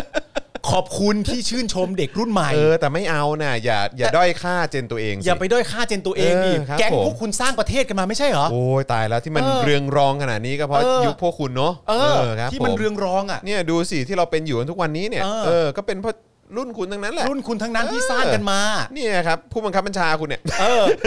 อยู่ดีๆ จะให้มันจบที่รุ่นเราทำไม เออ เฮ้ย ครับผม อ่ะอ่ะต่อนะฮะ ครับ เพราะวันนี้คนเราไม่ได้โง่นะ ประชาชนฉลาดขึ้นเยอะ อืม และมีข้อมูลที่ค้นคว้าและเอามาเปรียบเทียบกัน มีหลาย ๆ ข่าวที่เห็นถูกไหมคนที่ออกข่าวปลอมก็ฆ่าตัวตาย หรือแม้กระทั่งคนที่คิดว่าแน่ ๆ ในยุคอดีต และมาถึงปัจจุบันก็ยังฆ่าตัวตาย ด้วยการเอาความไม่จริงออกมาเผยแพร่ เลิก ด่าสลิม ทำไมพูดอย่างนี้ยล่ะครับ มัน ไม่ กระทบ น่ารัก กระเทือนจิตใจเขานะ ไม่น่ารักเลย เอ นะครับ อ ไม่น่ารักเลยะคบ ไม่น่ารักเลยนะครับ เพราะวันนี้คนเราไม่ได้โง่ประชาชนทุกวันนี้ฉลาดขึ้นเยอะ ไม่พูดแบบนี้นะฮะ ครับ ไม่พูดแบบนี้นะครับ ไอเด็กทุกวันนี้มันรู้เรื่องเหรออมันรู้เรื่องเหรอ โอเค มันเติบโตมาพร้อมกับยุคอินเทอร์เน็ต มันสามารถจะค้นหาค้นหาขวาหาข้อมูลอะไรต่างๆนานาได้ และเป็นข้อมูลที่ไม่ถูกปิดกั้น ทั้งทั้งที่ในประเทศเราอยากจะปิด แต่ก็อย่าไปดูแคลนเจนตัวเองสิครับ ผมยังรักเจนคุณเลย ครับผม คุณก็รักเจนตัวเองบ้าง อะไรวะ โอ้ โกรธแทนเว้ย นี่แล้วก็ยังบอกว่าวันนี้เนี่ยโลกของการสื่อสารมันเปลี่ยนไปแล้ว โอ้โห เออ นี่ดูเป็นแท็กไลน์ของแบบว่า ใช่ เมื่อ ที่เขาพูดกันเมื่อ 10 ปีก่อนนะฮะ ใช่ครับ ครับผมคือเขาเขาไม่ได้พูดกันแบบนี้แล้วมั้ง เออ เพราะฉะนั้นเนี่ยถ้าคุณยืนอยู่บนความถูกต้องชอบธรรม เออ นั่นแหละประชาชนเขาจะยอมรับ ไม่ว่าสื่อไหนก็ช่าง ไม่มีประโยชน์ในการที่จะมาอวย หรือจะมาตำหนิติเตียนในสิ่งที่ไม่เป็นจริงอ๋ออยากรู้เลตติ้งช่อง 5 เลยตอนนี้ ครับผม นะครับนโยบายของททบ5นะครับก็คือผมต้องการเอาข้อมูลที่เป็นประโยชน์ ครับ และข้อมูลที่จริงนะฮะเพื่อที่จะให้ประชาชนได้รับข้อมูล แล้วจะได้รู้ว่าตัวเองจะอยู่ยังไงกับสภาวะวิกฤตแบบนี้ นี่คือ อ่า ความ ความตั้งใจและปณิธานของผมในยุคที่ผมเนี่ยเป็นผู้คุมช่อง 5 ตอนนี้ผมเป็นคนคุมช่อง 5 ตอนนี้นะอืม ปฏิทอ ผมจะไม่เอาข่าวที่ไม่จริงมาให้ประชาชนเสพ โอ้ไม่ได้หรอก เพราะ คบ ผมถือว่าผิดจรรยาบรรณของสื่อ เฮ้ย ซึ่งวันนี้ผมก็เป็นสื่อเหมือนกัน นี่ อ้าวทหารก็เป็นสื่อเหมือนกันนะ ท ค หา รั ร บ ก็เป็นสื่อเหมือนกันทหาครรับ เป็นนายกทหารเป็น โอ้ อะไร ท ได้ หารเป็นทุเรื่กอ อย ย่างเลยทหารเป็นสว ค ท รับ หาร ผม เป็นฮะ ไม่ครับ ไม่มีอะไรครับ จะให้เป็นอะไรดีอยากอยากให้ช่วย ไม่ คิ แต่ ดหทน่อ หาร ย เขาก็มีทหารสื่อสารเขาอาจ อ่า จะ ทหาร คล้ย สื่อ ๆกัน สาร หอเปล่ ครับผมก็เลยต้องมาทำทีวีนะฮะ ฮะนี่กูนึกว่าทหารเป็นรูมเตอร์ที่นายเป็นทุกอย่างให้เธอแล้ว เออครับผม อุ้ยของดี อุ้ยครับครับผมนะฮะแล้วก็เอ่อสำหรับโอกาสในการร่วมงานกันนั้นเนี่ยนะครับพลโทรังสีเนี่ยนะครับบอกว่า คือผมก็ต้องปรับตัว ไม่ใช่ว่าอยู่ในกรอบอย่างเดียว เขาเองเขาก็ต้องปรับตัวว่าเสนอข้อมูลที่เป็นประโยชน์แล้วก็ทำให้ประชาชนได้ความรู้ก็ไปกันได้ เฮ้ยเดี๋ยวนะเดี๋ยวนะแสดงว่าการนำเสนอข้อมูลที่เป็นประโยชน์ให้กับ เออ ประชาชนเนี่ยเขาต้องปรับตัวมาเป็นอันนี้เหรอ ไม่รู้ เอ้าก็คุณ แต่ พูดอะ แต่พออ่านอย่างนี้ปุ๊บก็สำหรับพวกเราที่เอ่อจบแบบภาษาไทยมานะครับ ใช่ นะฮะเรียนภาษาไทยมา ตั้งแต่แบบเขาเรียกว่าประถมมัธยมนะฮะแล้วก็เนี่ยแหละครับเอ่อเนี่ยทำงานในวงการสื่อสารมาเนี่ยก็ก็อ่านปุ๊บแล้วก็ตีความอย่างเงี้ยนะครับ เพราะว่าโดยปกติแล้วมนุษย์ปกติเนี่ยเขาไม่จำเป็นต้องปรับตัวเพื่อมาให้ข้อมูลที่เป็นประโยชน์และเป็นข้อเท็จจริงนะฮะมันควรจะเป็นอันนั้ อันนั้นคุณจะเป็นเบสิกพื้นฐานอยู่ เบ แล้ว สิกพื้นฐานเลยเหตุการณ์ที่เกิดขึ้นเป็นอย่างนี้ แล้วก็พูดกันไปตามนั้น ส่วนการปรับเนี่ยส่วนใหญ่เขาจะปรับเรื่องของรูปแบบการนำเสนอ ใช่ เรื่องของปรับเรื่องของคอส อ่า ต้นทุนการผลิต ใช่ ปรับเรื่องของรูปแบบโปรดักชันอะไรแบบเนี้ยแต่การนำเสนอข้อมูลข้อเท็จจริงเนี่ยนะครับหรือว่าสิ่งที่มันเป็นประโยชน์เนี่ยอันนั้นควรจะเป็นเบสิกพื้นฐานที่ยังไงก็ไม่ควรจะต้องเปลี่ยนแปลง อันนั้นเดย์วันฮะ ไม่ต้องเปลี่ยนแปลงเลย วัน คบ แรกก็เป็นอย่างนั้นอยู่แล้ว แต่ ใช่ การ ค ที่ รับ คุณบอกว่าเขาเองก็ต้องปรับตัวว่าเสนอข้อมูลที่เป็นประโยชน์ และทำให้ประชาชนได้รู้ ผมก็เลยตีความทันทีว่าอ๋อการปรับตัวนั่นแปลว่าที่ผ่านมาอาจจะไม่ได้ทำลักษณะสอดคล้องกับแบบนี้ เหรอ ต้องมาปรับตัวให้เข้ากับแบบนี้อีกทีหนึ่ง เออ เฮ้ยนี่คุณว่าเจนตัวเอง และคุณก็มากล่าวหากันอย่างนี้เลยเหรอ มันก็ถ่อมตัวเกิน มั ไป ไม่ได้นะฮะ อืมนะฮะเอ่อผมมีเท่านี้แหละง่าย ๆ วันนี้ก็เห็นกันอยู่ว่าสภาวะเศรษฐกิจแบบนี้ งบโฆษณามันจะน้อยลงไปเยอะ เพราะฉะนั้นผมเชื่อว่าถ้าสื่อไหนยืนอยู่บนหลักการความถูกต้องความชอบธรรมสื่อนั้นจะรอดนะครับเอ๊ะแปลแปลแปลว่าคืออะไร แล้วอย่างททบ5นี่เขาไอ้งบประมาณเอ่อเขาได้ด้วยหรือเปล่าอ่ะ ครับผม อืม ไม่ไม่ไม่ไม่รู้ว่าได้งบไป เขาก็ต้องได้เขาก็ต้องได้งบประมาณปะไม่รู้เหมือนกันเอออยากรู้เหมือนกันนะ ครับ เออ นะครับ ก็ต้องติดตามดูนะ ถ้าเกิดว่าผมเจรจาสำเร็จยังไงผมเปิดแถลงข่าวแน่ ครับ เพราะอันนี้ผมก็เข้าใจว่าเป็นเรื่องเซนซิทีฟของวงการ แต่ผมคิดว่าคนเรานี่ถ้าเขาผิดพลาด หรือเคยผิดพลาด หรือว่าไม่ถูกใจประชาชนไม่ว่าส่วนใดส่วนหนึ่ง แต่ถ้าเขาปรับตัวแล้ว มาเป็นประโยชน์กับวงการสื่อ ผมว่าน่าจะได้รับการยกย่อง ผมว่าผมว่าอันนี่คือเขางั้นงั้นก็ตอกย้ำจากสิ่ง อันที่ ที่คุณ บอก ปาล์มพูดแหละ อืม คิดอย่างนี้จริงๆเหรอ ครับ ทำไมอ่ะทำไมถึงคิดว่าเขาเคยผิดพลาดอะฮะเขาเคยทำอะไรผิดพลาดเหรอครับ หรือว่าเขาไม่ถูกใจประชาชนส่วนใดส่วนหนึ่ง ตรงไหนเหรอครับ โอ้ถ้าซื้อ มันยังไงฮะ ถ้าทอมนิวมันร่วมงานแล้วแถลงเนี่ย คือกำลังจะบอกว่าททบ5นี่อาจจะให้โอกาส เออ เอ่อคนที่มาทำนี้เนี่ยที่ก่อนหน้านี้แบบเอออาจจะนำเสนออะไรที่ประชาชนไม่พอใจเนี่ยอาจจะให้โอกาส อืม ด้วยการมาอยู่ช่อง 5 แล้วก็ เออ เหมือนแบบเป็นพื้นที่ เป็นพื้นที่แบบ นำเสนอสิ่งที่เป็นประโยชน์ อะไรแบบนี้ กลัตัวกลับใจ อะไรอย่าง นี้ นี้เหรอ นะฮะ เออ อันนี้ก็อยาก หมายถึ รู้ ง ว่า ว่า หมายหมายความอย่างนั้นหรือ ไม่ เปล่า แต่ถ้าเกิดขนาดร่วมงานกับทอมนิวแค่นี้ต้องแถลงเนี่ย นี่มัน แต่ถ้าเดลิทอปิกไปด้วยนี่หุ้นไม่ขึ้นเลยอะ โอ้โห ยาวเลยนะฮะ ยาวเลยฮะ ยาวเลยนะฮะ แต่มันแปลว่าอะไรหมายถึงว่าตัวทางทางททบห้าต้องการจะเปิดพื้นที่ให้กับนักข่าวที่มีประสิทธิภาพและเก่ง ก็ แต่ คล้ายๆ อาจจะเคย เปิ อาจจะเคยประพฤติตัวผิดพลาดบ้าง หรือเปล่า สามารถจะมาปรับปรุงแก้ไขตัวเองได้ที่นี่ เพราะเหมือนเปิดประเหมือนพวกเปิดประมูลอะไรอย่างนี้หรือเปล่า ไม่พวกเนี่ยคือเขาบอกว่า หทีมมทำข่าวใหม่อะไรอย่างนี้ไหม คือถ้าเกิดว่าเจรจาสำเร็จ คือแปลว่ากำลังเจรจากันอยู่ อืม นะครับยังไงผมเปิดแถลงข่าวแน่ อืม เพราะอันนี้ผมเข้าใจว่าเป็นเรื่องเซนซิทีฟของวงการ อืม วงการสื่อใช่ไหมแต่ผมคิดว่าคนเราเนี่ยถ้าเขาผิดพลาดหรือเคยผิดพลาด หรือว่าไม่ถูกใจประชาชน ไม่ว่าจะส่วนใดส่วนหนึ่ง แต่ถ้าปรับตัวแล้วเป็นประโยชน์กับวงการสื่อ ผมว่าน่าจะได้รับการยกย่อง ใช่ คือไอ้ประเด็นว่าไม่ถูกใจประชาชนส่วนใดส่วนหนึ่ง เนี่ย อันนี้ผมว่าพูดยาก อืม เพราะถ้าคุณนำเสนอข้อมูลที่เป็นข้อเท็จจริง เนี่ย มันก็มีสิทธิ์ที่จะไม่ถูกใจประชาชนส่วนใดส่วนหนึ่ง ผมว่า ใช่ อันนี้ไม่น่าต้องติดอะไร อ่าใช่ ก็แค่นำเสนอข้อมูลไปเหตุการณ์ ใช่ ที่มันเกิดขึ้นตามท้องถนนจริง ๆ การอภิปรายรัฐสภาการตอบคำถามของประยุทธ์จันทร์โอชา อืม มันก็คงมีคนเจ็บแหละ ใช่ แต่มันไม่ได้ผิดอะไรนี่ อืม เพราะฉะนั้นเรื่องนี้ตัดทิ้งไปได้ อ่าใช่ ไม่ต้องไปแบบ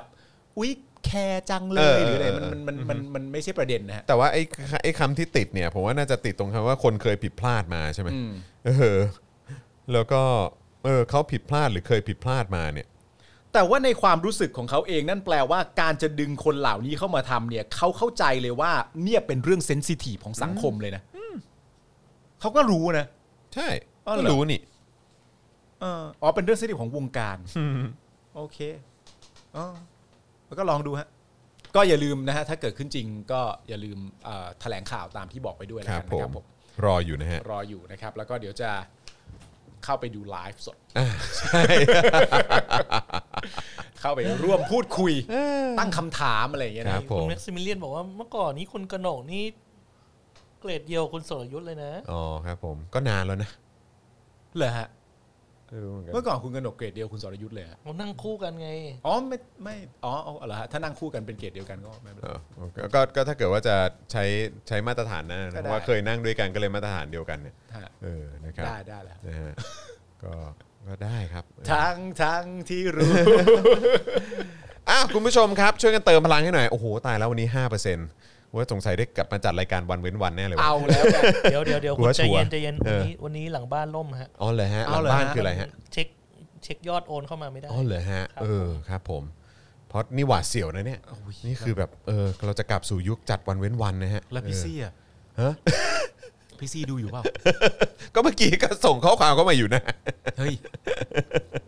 เอาละเอางี้เดี๋ยวผมจะไปเข้าห้องน้ำก่อน อธิ นะค บา รั ย แล้ว พี่ ดี๋ยวผซี่ม เข้าใจก่อน แล้วเดี๋ยวผมจะกลับเข้ามา เพราะว่าเดี๋ยวเราจะมีข่าวต่อเรื่องของโมเดอร์นานิดนึง ใช่ นะครับนะฮะแล้วก็เดี๋ยวไปดูอิสราเอลดีกว่าอิสราเอลนี่เขาก็ชอบแบบว่านะไปไวเหลือเกินนะครับไอตอนที่เปิดประเทศนี่ก็หรือว่าไอตอนที่คลายล็อกดาวน์อะไรก็ อืม ก็อิสราเอลนี่ก็ก่อนก่อนเพื่อนนะครับ เออนะครับนะฮะแล้วก็ไฟเซอร์ด้วย อ่า ไฟเซอร์ด้วยนะครับเดี๋ยวมาดูดีกว่าเพราะเห็นได้ข่าวว่ากำลังจะฉีดเข็มสามให้กับประชาชนอายุเกิน 12 ปีแล้วนะครับ อย่าแสดงความอิจฉาต่อประเทศอื่น ครับผม ๆ ใน ขณะที่ประเทศเรามีแซนด์บ็อกซ์ ครับผม อย่านะครับ เออ ประเทศอื่นที่เขาจะเปิดประเทศได้เขาก็ไม่ได้มีแซนด์บ็อกซ์นะครับ ผม เพราะฉะนั้นถ้าเรามีแซนด์บ็อกซ์เขาจะได้ฉีดไฟเซอร์ ครับผม เขาจะฉีดเข็ม 3 ให้กับเด็กที่มีอายุเกิน 12 ปีขึ้นไป แล้วถึงเขาจะมีแซนด์บ็อกซ์เหมือนเรานะ ใช่ เขาก็ไม่มีแซนด์แคสเซิล ถูกต้อง ปราสาท ไม่ ทราย เขาไม่มีนายกคนไหนหรอก เออ ไม่มีแซน ที่บอกว่าแซนบ็อกคือปราสาททราย เน่ หายา มัน ก เป็นการยกระดับไง มันเป็นการยก ย ระ ก ดับ ระดับจากแซนด์บ็อกซ์เป็นเหมือนแบบกล่องธรรมดาเฉยๆเนี่ย กล่อง ให้ ธรรมดา เป็นแบบเทียบเท่า ป แบ รา บ สาททรายไปเลยที เอ เดี อ ยว เป็นปราสาททรายเออครับผม อาจจะตีความก็ได้ว่า เอ้ย หรือนี่คือการไม่รู้ภาษาจริง อ่าฮะอืม ๆ แล้วเขาจะเป็นนายกได้ยังไง เออ เขาก็เพิ่งบอกคุณเสรีไปว่าเขามีประสบการณ์เป็นหกเจ็ดปีเดี๋ยว นี่ไงประสบการณ์เขาก็ตีความไปแล้ว อ่า ครับ ว่า ผม เป็นประสาททราย เอาเป็นปราสาทท ไม่ ราย ใช่แค่ คุณคือปราสาททราย กระดาษ อ๋อครับผม ไปคุณจอนไปเข้าห้องน้ำ เดี๋ยวเข้าห้องน้ำก่อนเดี๋ยวมา เข้าห้องน้ำ โอ้แหมเล่นมุกนี้โดนไล่เลยว่ะเออครับผม เล่นตรงโน้น ไปเล่นตรงนู้น ระหว่างไปก็โทรหาคุณกนกคุณธีระคุณอะไรด้วย ให้เรียบร้อยว่า เอ้ยมันยังไง คุณกนกคะ คุณครูประอ่ะกูจะเล่นทำไมวะไม่เล่นซ้ำทำไมวะเนี่ยเอะละครับคุณผู้ชมครับ เดี๋ยวเรากลับมาเนี่ยนะครับ ผมก็จะมีเรื่องมหากาบโมเดอร์นานะครับ แล้วก็คำแถลงของซิลิกฟาร์มานะครับ เดี๋ยวจะพูดคุยเรื่องนี้กัน มีคุณผู้ชมบอกว่าพี่ปาล์มถึงก็ไล่ไปเยี่ยวเลยครับ คุณมุกบอกว่าเอาดาวไปหนักๆค่ะช่วยด่าแทนด้วยหมดแรงกับนายกปลอม เอ้ยอาวุธปลอมนี่นะครับผมตอนนี้นะครับ คุณจอนก็ แบบไม่เห็นเหรอที่ตำรวจถืออยู่เนี่ยไม่มีใครถืออาวุธสักคน ค มีแต่ถือแบบเนี่ยคุณแยกไม่ออกเหรออาวุธจริงกับอาวุธปืนกับ เห็นละเห็นละเห็นละ อาวุธปืนกระสุนยาง เห็นละเห็นละ แล้วก็อ๋อค เห็ รับ นละ ครับขอโทษครับ เห็นแล้วเก่งไอ้เหี้ยเก่งเก่ง คุณมุกคุณทนไม่ไหว คุณมุกไม่ไหวหรอกครับ คุณมุกบอกว่ากูโดนยิงมา ใช่ มึงจะไม่จริงยังไง เขาเปรียบเปรยแน่ ๆ นะครับผม อ่า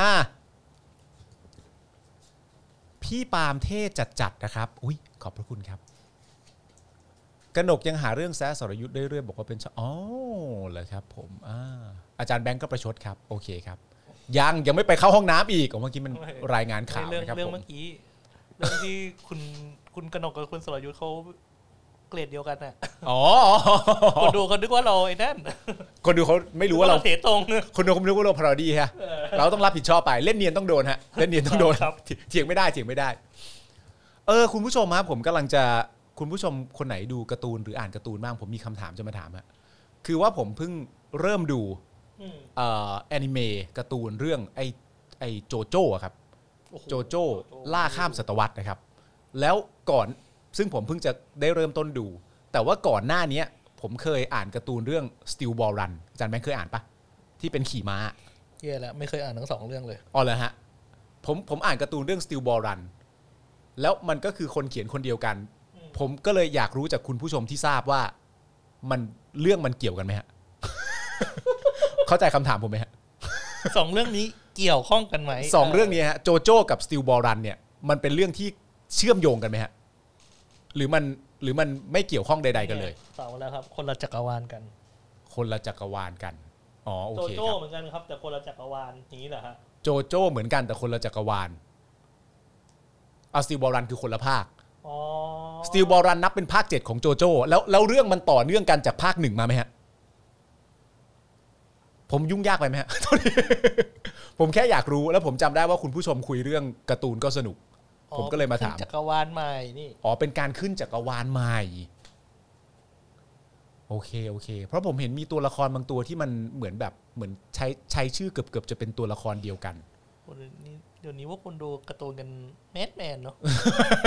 ทำไมอาจารย์แบงค์ดูอะไรอ่ะ อ่ะเดี๋ยวนี้ผมอ่านแต่น่ารักน่ารักอ่ะ อย่างเช่น โคอิซึมิกับราเมงชัมโปดเลย น่ารักดี อ๋อคุณผู้ชมบอกบอกไปสปอยนะ อ๋อโอเคก็ไม่ต้องครับ อ๋อแต่โอเค อ๋อภาคหกมันเป็นการรีเซ็ตจักรวาลใหม่ อ๋อครับครับครับ โอเค ขอบพระคุณ ขอบพระคุณครับ ขอบคุณเลยครับ ขอบพระคุณครับ คือคุณผู้ชมรายการเราอ่ะ เป็นคุณผู้ชมที่ถามเรื่องอะไรก็ได้อะนึกออกปะ ถามเรื่องอะไรก็รู้อ่ะ อ๋อเข้าใจแล้วไอไอแต่ละภาคนี่คือคือเหมือน Final Fantasy ใช่ไหมคือเหมือนแบบว่า มันจะคนละตัวละครกันไอ้ อ่า ตัวละครไม่ไม่ได้เกี่ยวกันข้องไม่ค่อยได้เกี่ยวข้องกันระหว่างภาคอะไรอย่างเงี้ย อ่า อาจจะงงเข้าไป มัน อย่าง จะคล้ายๆกันหรือเปล่า คุณมิ้นบอกว่าภาคโจลีนบาทหลวงอะไรนะฮะอาจารย์แบงค์น่ารัก มีคนชมอาจารย์แบงค์ด้วย ครับ สติลบอรันเป็นภาคต่อของโจโจ้แต่ไม่เกี่ยวข้องกัน อ๋อ นี่คุณมุกอ่านการ์ตูนเรื่องเดียวกับอาจารย์แบงค์เลย ดีไหมฮะ ดีดีครับ ดีครับดีครับ ดูแล้วเลยหิวอิ่มอ่านเลย ครับ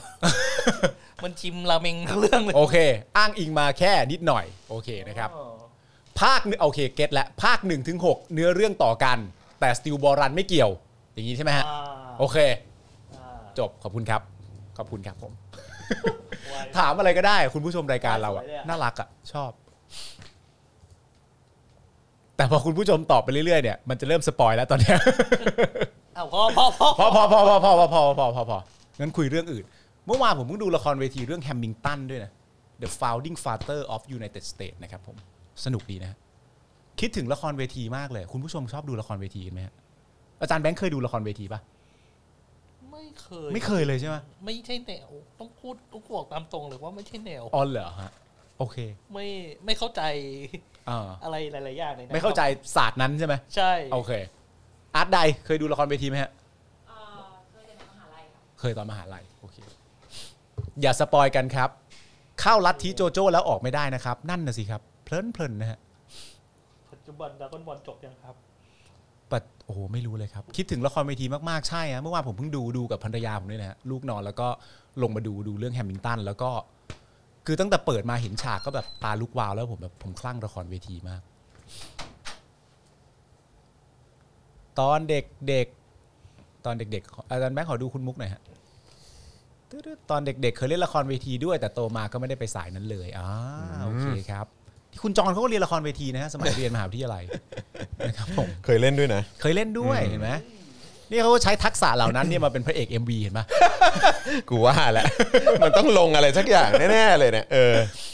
นะฮะอ่ะโอเคนะครับ ก็เดี๋ยวเข้าข่าวกันต่อดีกว่านะครับนะฮะก็เอิ่มเดี๋ยวเราจะจบกันที่เอ่อดราม่าโมเดอร์นาดีกว่า ครับ นะครับแล้วก็เดี๋ยวอีกสักครู่เราจะมาคุยกันเกี่ยวกับเรื่องของผลงานใหม่ ผลงานแรกเลยดีกว่า ผลงานะ คบ แรก ของ Spoke Dark Music นั่นเอง ผลงาน ครับ เดบิวต์ เดบิวต์เดบิวต์นะครับมหากาโมเดอร์นาครับ ครับ มึงจองใช่ไหม จองสิครับ เออครับผมหลายคนก็จองอยู่ จอง นะครับ นะฮะก็ดูท่าจะยังไม่จบนะครับนะฮะเพราะว่าเอ่อมีหลาย ๆ ประเด็นที่ทำให้เรากังวลกันอยู่ว่ามันจะเข้ามาเมื่อไหร่ ครับผม ครับอยากรู้เหมือนกันนะครับเอ่อเหมือนว่าจะยังไม่จบง่ายๆครับสำหรับมหากาบวัคซีนทางเลือกโมเดอร์นานะครับเนื่องจากมีรายงานว่าเมื่อวานนี้เภสัชกรหญิงสุนายนา กิจเกษตรไพศาลนะครับผู้จัดการทั่วไป ZP Thera- Therapeutic นะฮะ Silic Pharma นะครับได้ทำหนังสือลงวันที่ 30 สิงหาคม ก็คือเมื่อวานเนี้ยเนาะ ครับ นะครับ64 นะครับ เรื่องแจ้งประมาณการส่งมอบวัคซีนโควิด -19 ของโมเดอร์นาถึงรองผู้อำนวยการองค์การเภสัชกรรมครับ ครับ รายละเอียดระบุว่า ตามสัญญาซื้อวัคซีนโควิด -19 ของโมเดอร์นาจากองค์การเภสัชกรรมที่อ้างถึงนะฮะซึ่งมีกำหนดการส่งมอบวัคซีนเอ่อโควิด -19 ของโมเดอร์นาให้แก่องค์การเภสัชกรรม โดยจะเริ่มทยอยส่งมอบในไตรมาสที่ 4 ของปี 64 จำนวน 1 9 5 8 4 0 0 โดส ครับ และ3ล้าน1แสน1 400 โดส ในไตรมาสที่ 1 ครับ นะครับของปี 65 นั้น ทางบริษัทซิลิกฟาร์มาจำกัดขอเรียนให้ทราบว่าทางบริษัทได้มีการพูดคุยอย่างต่อเนื่อง กับบริษัทผู้ผลิตวัคซีนโมเดอร์นานะครับและพยายามอย่างยิ่งยวดในการติดตามเพื่อจะให้ได้วัคซีนโควิด -19 ของโมเดอร์นาล็อตแรกสำหรับการส่งมอบตั้งแต่เดือนตุลาคมนี้เป็นต้นไป ครับ เพื่อมาเสริมแผนการฉีดวัคซีนของภาครัฐ และสนับสนุนการฉีดวัคซีนให้แก่ประชาชนได้โดยเร็วที่สุด อย่างไรก็ตาม หากมีความคืบหน้าในการส่งมอบวัคซีนล็อตแรกเพิ่มเติมทางบริษัทจะรีบแจ้งให้ทราบโดยทันทีนะครับทางบริษัทขอยืนยัน ว่ามีความมุ่งมั่นที่จะร่วมมือกับองค์การเภสัชกรรม และภาครัฐในการเร่งจัดหาวัคซีน เพื่อแก้ปัญหาระบาดใหญ่ในครั้งนี้ ในการสร้างภูมิคุ้มกันหมู่ให้เกิดขึ้นโดยเร็วที่สุด เพื่อนำเศรษฐกิจและชีวิตปกติสู่กลับคืนมาโดยเร็ว ครับ ทางบริษัทขอขอบพระคุณทุกท่านเอ่อที่ได้ให้การสนับสนุนบริษัทซิลิกฟาร์มาด้วยดีเสมอมา และขอกราบขอบคุณ ล่วงหน้ามาณโอกาสนี้จึงเรียนมาเพื่อโปรดพิจารณา ครับ นะซึ่งประกาศแถลงข้างต้นเนี่ยออกตามมานะครับภายหลังจากที่นายแพทย์โอภาสการกวินพงศ์อธิบดีกรมควบคุมโรคของกระทรวงสาธารณสุขเนี่ยนะครับได้มีการเปิดเผยกำหนดการวัคซีนโควิด ช่วงกันยาถึงธันวาคม 64นะครับเมื่อวันที่ 28 สิงหาคมที่ผ่านมา ครับ นะครับ โดยผังการจัดหาวัคซีนชี้ว่าวัคซีนยี่ห้อต่างๆ ที่กำลังจะถูกจัดสรรเข้ามาเพิ่มเนี่ยนะครับจะมาอีกเท่าใด รายละเอียดดังนี้ครับนะซึ่งทางสาธารณสุขระบุว่าจำนวนที่กำลังจะกล่าวต่อไปนี้เนี่ยนะครับเป็นยอดประมาณการนะจ๊ะ ครับ นะครับเป็นยอดประมาณการนะครับทั้งหม ครั ด บ ที่กำลังจะเล่าให้ฟังนะครับ ครับ เริ่มจากวัคซีนขวัญใจนะครับ ชาวเอ่อซีโนเวียน ครับฮะ ครับผม เออชาวซีโนเวียน ชาว นะ ซี ฮะ โนเวียนทุกท่าน ครับผมนะฮะดอมนี้ต้องมานะครับดอมซิโนเวียนต้องมาแล้วนะค ซิโนเวี รั ย บ นครับ ซิโนแวคครับจะเข้ามาอีก 12 ล้านโดสครับนะฮะใน ครับ เดือนกันยายนถึงตุลาคมเดือนละ 6 ล้านโดส ครับ นะครับอันนี้ก็ต้องมาดูตามที่ฝ่ายค้านก็เพิ่งพูดไปนะครับว่าเอ๊ะนะฮะจะมีส่วนต่างเท่าไหร่นะครับคือคือจะจ่ายเขาไปเท่าไหร่ในราคาเท่าไหร่นะครับ อ่า เพราะว่าราคาที่เห็นจ่ายที่ผ่านมาเนี่ยคือ 17 ดอลลาร์ งบยืน งบเอองบยืน งบ นะครับ ยืน ราคายืน 17 ราคายืน ราคายืน ราคายืนอยู่ที่ 17ล้านเอ่อ17 ดอลลาร์ต่อโดส ใช่ฮะ ใช่ไหมครับ ป แต่ ระเด็น ว่า มันคือแต่ละชุดที่สั่งมาเนี่ย ราคามันลดหลั่นลงไป ราคามันถูกลง อ่าใช่ใช่นะครับก็อยากจะรู้ว่าเออรอบนี้เนี่ยจะเป็นอย่างไร แต่ชาวซีโนเวียนไว้ใจได้นะครับ ครับ ว่าซีโนแวคจะเข้ามาอีก 12 ล้านโดสในเดือนกันยาถึงตุลาแน่นอน ครับเดือนละ 6 ล้าน 6ล้านโดสนะ ใช่นะครับ ด้อมใหญ่เลยด้อมใหญ่ โอ้ โอ นะครับ ตายงนะฮะ ครับผม ครับผม ไม่ธรรมดา a s t r a z ซ e c a นะครับจะเข้ามาอีก 7.3 ล้านโดสในกันยายน ครับ นะครับ10 ล้านโดสในตุลาคม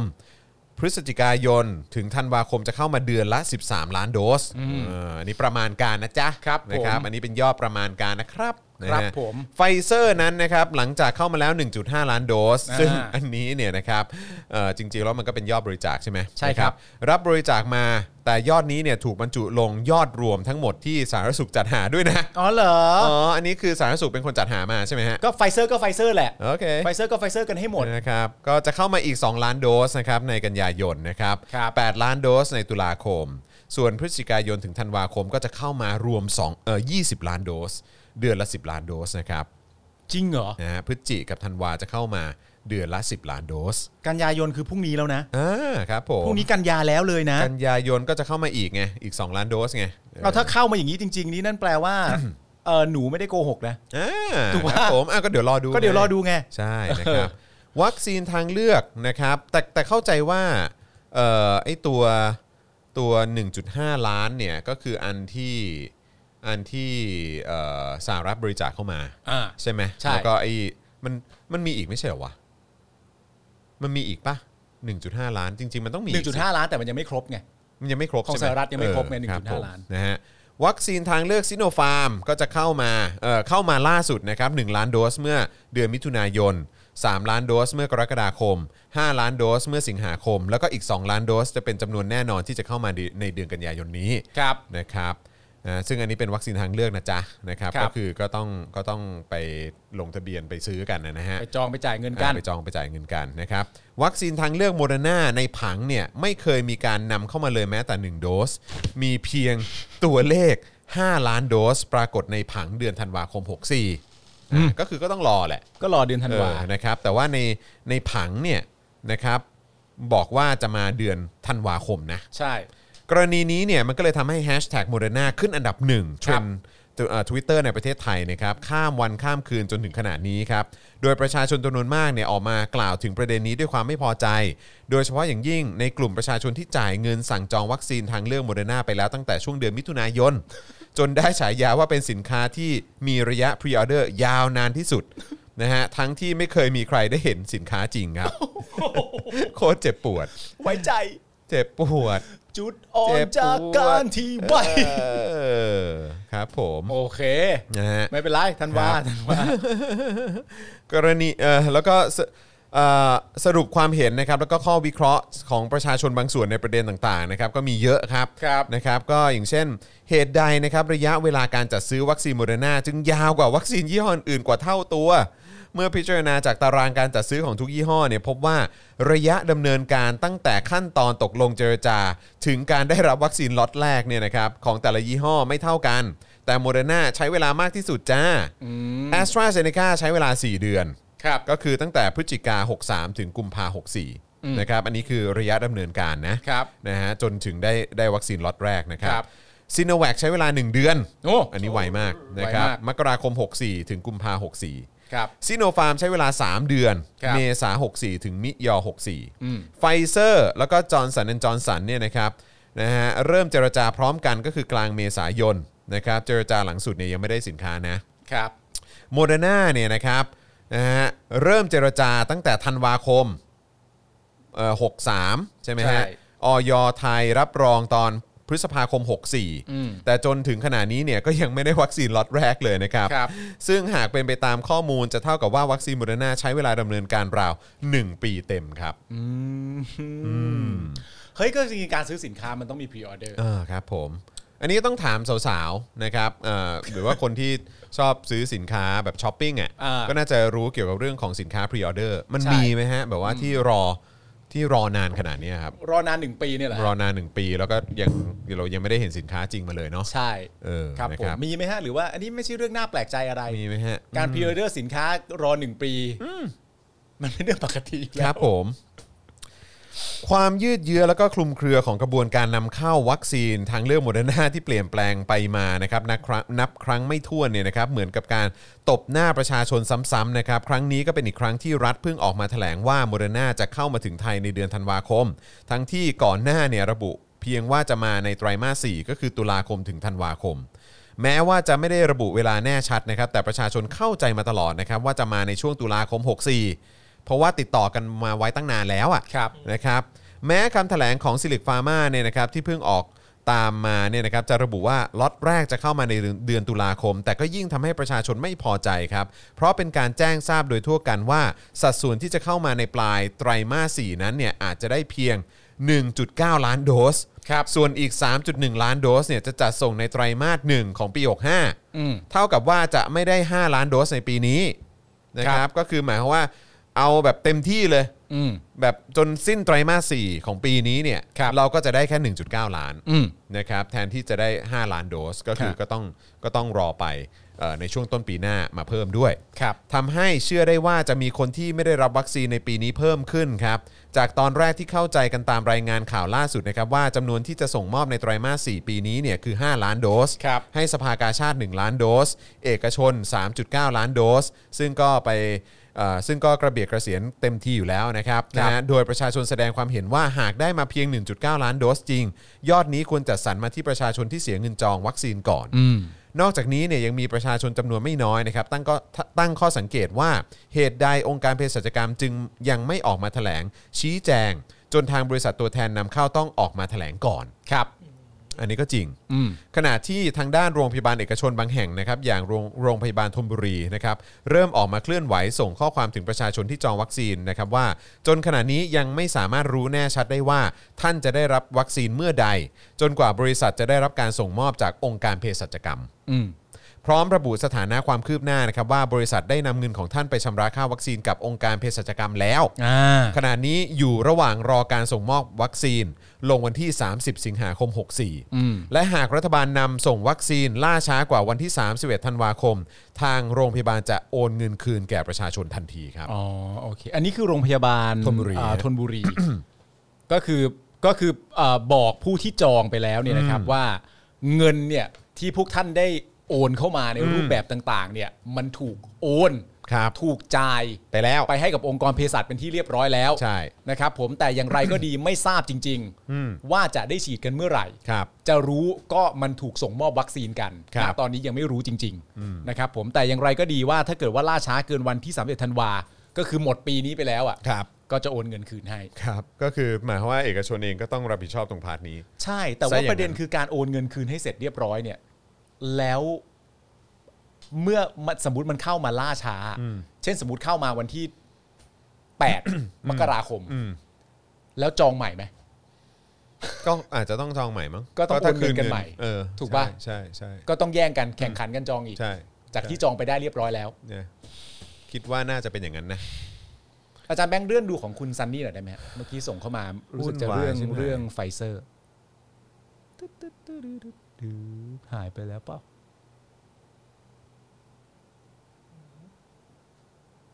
เหมือนเขาบอกว่ารู้สึกว่าไอ้ล็อตไฟเซอร์ของไอ้ตัว 1.5 เนี่ย อ่าเนี่ยเขาบอกว่าของสหรัฐ ที่ว่าจะส่งมาให้เพิ่มเหมือนเขาจะไม่ให้แล้ว เพราะตอนเขาตัดสินใจให้เนี่ยคือเห็นว่าเราฉุกเฉินเร่งด่วน แต่พอเอาเอามาก็ลีลาจัดแจงไม่ลงตัว ไม่รีบฉีดเขาเลยคิดว่าเราไม่ได้เร่งด่วนจริง ๆ แล้วอะสิก็เลยไม่ส่งมาอ๋ออันนี้เดี๋ยวอาจจะ อ๋อแล้ว ต้ เป็นอย่างนั้นเหรอ อาจจะต้องรอคอนเฟิร์มก่อนไหม เดี๋ยว เอ เดี๋ยว อ confirm เดี๋ยวเดี๋ยวก่อนนะเดี๋ยวขอเดี๋ยวขอเช็คก่อนนะครับเออนะฮะแต่ว่าก็ ก็ก็จะไม่แปลกใจครับ แต่ว่าไอ้ตัวเอ่อเขาส่งมา 2ล็อตถูกไหมล่ะ อืม เอ่อจำนวนเต็มมันคือ 2 ล้านกว่าไอ้ล็อตไอ้ล็อตแรกที่เป็น 1 ล้านนะส่งมาแล้ว อืม ล้านกว่าส่งมาแล้วก็เหลยอีกล็อตหนึ่ง ครับ นั่นแหละครับ คุณผู้ชม คุณทิติพลบอกว่าเดี๋ยวเขาก็ถามว่าใครประสงค์จะฉีดอยู่ไหม แต่นั่นนะสิเนอะหมายถึงว่าถ้ามันไม่มาตามเสร็จเรียบร้อยโอนเงินคืนปั๊บเสร็จเรียบร้อย31ธันวาคมโอนเงินให้เสร็จเรียบร้อยหลังจากนั้นวัคซีนโมเดอร์นามันเข้ามาจริง อืม ๆ ก็ต้องเริ่มมาแบบ แก่งแย่งจองกันใหม่ อืม แก่งแย่งโอนเงินกันใหม่ อืม โคตรไทยเลย สุดๆครับ จริงๆนะเนี่ย โอ้โห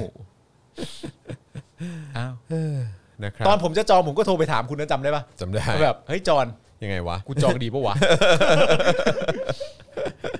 จอนกูจองดีปะวะ อะไร เออ โมเดอร์นา มันเป็น m i n a จองไปเถอะ จอมเผื่อเพื่อน จองไปเถอะเพื่อน จองไปเถอะเพื่อน รอได้คนไทยอดทน ครับผม อ่ะโอเคนะครับ วันนี้ก็สรุปข่าวไปค่อนข้างเอ่อน่าจะครอบคลุมนะครับ นะครับนะฮะแล้วก็คุณผู้ชมก็สามารถเติมพลังให้กับพวกเราได้นะครับ ผ่านทางบัญชีกสิกรไทยครับ ครับ นะครับ 0698975539 หรือสแกน QR Code ก็ได้นะครับผม ทำไมวันนี้มันเกิดอะไรขึ้นฮะ สรุปแล้วหลังบ้านเป็นอะไรฮะ ไม่รู้เหมือนกัน หรือว่าตัว เห็นพี่ดำบอกว่าแอปที่ใช้เช็คเงินเข้าอะครั เออ เออ อ่าฮะ ปัญหา อ๋อเหรอฮะ อ๋อครับ เออ ผม ก็ เ เออนั่นแหละครับ ครับผม นะครับแต่ว่าก็ไอเราก็ร้อนๆหนาวๆอยู่ แบบนี้ สงสัยกูจะได้แบบว่า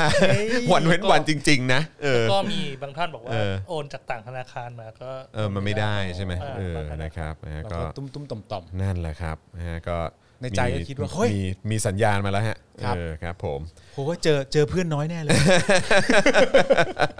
โหเอาไงดีวะเจอเพื่อนน้อยแน่เล เอย อสงสัยต้องนอกรอบกันว่ะ เออ นะครับนะฮะอ่ะโอเคนะครับ ก็เดี๋ยวเดี๋ยวอีกสักครู่หนึ่งเดี๋ยวเราจะมานำเสนอ โอ้โห นะฮะผลงานเพลงนะฮะ ครับ จาก Spoke Dark Music นะฮะ ฮะ เอ่อเนื้อร้องและการขับร้องอะไรต่างๆ นี่โดยพ่อหมอนะฮะ พ่อหมอ ฟักซักลักของเรา หรือว่าพี่แอม พี่แอ นั่ ม นเอง พี่แอมของเรานะค ครั รับบ ซึ่งเดี๋ยววันนี้เราจะเอ่อมานำเสนอให้คุณผู้ชม ครับ นะฮะได้ติดตามกันด้วยนะครับนะฮะก็เอ่อเอ่อพี่แอมก็ฝากบอกมานะครับว่าเอ่อสำหรับใครก็ตามเนี่ยนะครับนะที่ติดตามเพลงนี้แล้วเนี่ยนะครับก็อยาก ครับ จะบอกอัปเดตไว้ก่อนว่า เดี๋ยวเพลงเนี้ยจะมีออกมาในหลากหลายเวอร์ชั่น เพลงนี้อะเหรอ เพลงนี้เพลงตายหนึ่งเกิดล้านเนี่ย คือหมายถึงว่าเนื้อเพลงนี้จะมีออกมาหลากหลายเวอร์ชัน ใช่ใช่ใช่ใช่ อ๋อ เอ โอ อ เค ก็คืออาจจะมีแบบอะคูสติกไหม เออ มีแบบหลากหลายเวอร์ชันอะหลากหลาย เออ แนว ผมก็ผมก็ยังไม่รู้ว่าจะออกมาเป็นเป็นแนวไหนบ้างนะ มี EDM หรือเปล่าก็ไม่รู้เหมือนกัน อาจจะมีแบบเออเป็นแบบโฟกซอง โฟกซอง ฟังสบายๆ โฟกซองฟังสบายสบายๆเออ โอ้ยตะตึง ครับผม ตะตึง ใช่ฮะ กูก็ ลิปซิงค์โดยจอนครับ ครับ ใช่ ผม เออนะครับก็ตอนทีแรกเราก็นึกว่าเออเราคงจะได้แจมกับนักร้องแน่เลย เออ นักร้องก็ไม่มาแจมซะงั้น เอ้าไม่เนื้อหาเพลงมันมันแบบว่า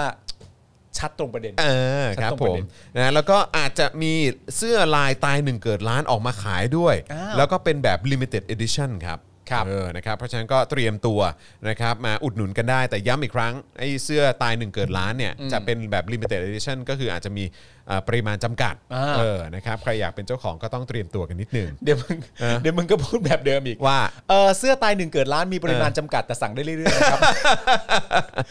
แต่รอบนี้มันอาจจะเป็นว่าเอ่อมีจำกัดใช่ไหม อ่า แต่ว่าสั่งได้เรื่อย ๆ ก็คือจนกว่าจะหมดอะไรอย่างนี้หรือเปล่า เล่นลิ้น ไม่มันอาจจะมีแบบเอ่อร้อยสิบสองตัวอะไรอย่างเงี้ย ร้อยสิบสองตัว อะไรอย่างงี้ไหม อ๋อ เอ โอเค อ แล้วก็ ใช่ไหม จะรีบสั่งเข้ามา อะไรอย่างเงี้ย อ่า เออ นะครับ แต่ผมว่าเวอร์ชันนี้น่าจะมีแบบลิมิเต็ดจริงๆ ใช่ นะครับ เพราะว่าพ่อหมอไม่เคยพูดเรื่องลิมิเต็ด d i t i o n มาก่อน อ๋อแล้วถ้าใครได้ไปก็จะเหมือนแบบอารมณ์แบบเหมือนได้ปกเทปได้หนังสือไงบ้าง ใช่ แบบว่า ใช่ เวอร์ ใช่ เวอร์แบบล็อตล็อตล็อตร้อยสิบสองตัวแรก อ่าครับผม เออ นะครับ นะฮะ ก็เดี๋ยว เดี๋ยวคอย เดี๋ยวคอยติดตามแล้วกันนะครับ นะฮะ ยังไง แล้วก็พ่อหมอก็ฝากด้วยว่าเอ่อนอกจากจะฟังเพลงนี้จบแล้วเนี่ย ขอความกรุณาช่วยกดแชร์ด้วย อ้าว นะครับ และใครสนใจนะครับ ก็สามารถเอาไป cover ได้ด้วยเหมือนกัน อ้าว นะครับ แล้วก็เดี๋ยวเราจะเอาเวอร์ชัน cover ของคุณเนี่ยที่แบบว่าเด็ดโดนใจ มีคนให้ความสนใจกันเยอะเนี่ย ก็จะเอามาโปรโมทด้วยเหมือนกัน ครับ โอเคไหมฮะ เดี๋ยวผม นะ แช ครับ ร์เลยตอนเนี้ย โอ้ยขอบคุณมาก แชร์เลย อ่านะ กู ค ต้ รั อบ งเข้าไปในไหน อะอะไร นะ ไปสป็อคดังมิวสิกไง Spoke Dark Music เออ กด Spoke โบ๊ะ Dark บ้ากันเลย Music ทีเดียว เออครับผม อ่ะจอนพูดไปกูจะแชร์ อ่ะนะครับเพราะฉะนั้นก็เดี๋ยวตอนนี้เดี๋ยวเราไปติดตามเพลงตายหนึ่งเกิดล้านดีกว่า ครับ นะครับนะเพ่อหมอเนี่ยเป็นคนแบบว่าเอ่อแต่งเองเลยร้อง อ่า เองด้วยนะครับทำซาวด์ทำดนตรีกันเดี๋ยวเราเอาแบบเต็มจอเลยฮะ อ่า เต็มจอเลยให้ฟังแบบเต็มจอเลยนะครับ อันนี้คือเป็นเป็นเป็นหน้าปกเออเขาเรียกว่าอะไรซิงเกิลเหรอ สิเอ่อ เป็นปกซิงเกิล ปกปกซิงเกิล โอ้โหเราไม่คุ้นเลยว่ะ จริงๆควรจะเป็นรูปพ่อหมอนะฮะ คือถ้าออกถ้าออกมาทีละเพลงเขาเรียกว่าออกออกเป็น EP อ๋อ EP เหรอ่ะอ๋อครับผมนะฮะอ่ะโอเคครับ เพราะฉะนั้นถ้าเกิดพร้อมแล้วนะครับ เดี๋ยวไปฟังเพลงตายหนึ่งเกิดล้านกันเลยดีกว่านะครับนะฮะถ้าเกิดพร้อมแล้วไปฟังพร้อม ๆ กัน หลังจบเพลงนี้นะฮะจบ MV นี้เดี๋ยวเรากลับมาคุยกันต่อครับ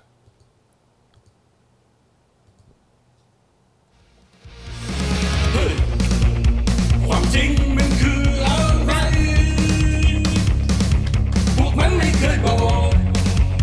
แต่เรายังคงทวงถามมันคิดว่าเราไม่รู้ ว่าพวกมันลวงหลอกและคิดว่าพวกเรานั้นรู้ไม่ออก มันคิดว่าพวกเรานั้น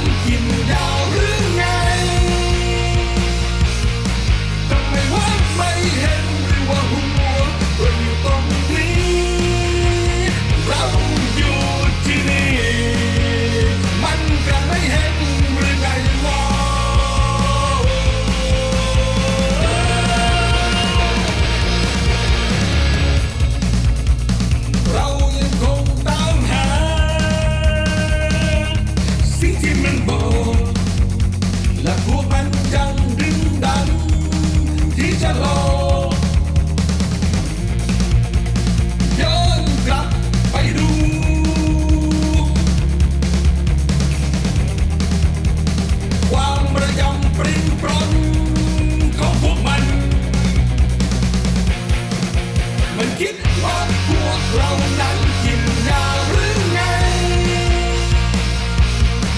ทำไมว่าไม่เห็นหรือว่าหัวพวกกูอยู่ตรงนี้ หัวกูอยู่ที่นี่ลองรับรู้ความจริงให้ดูที่หู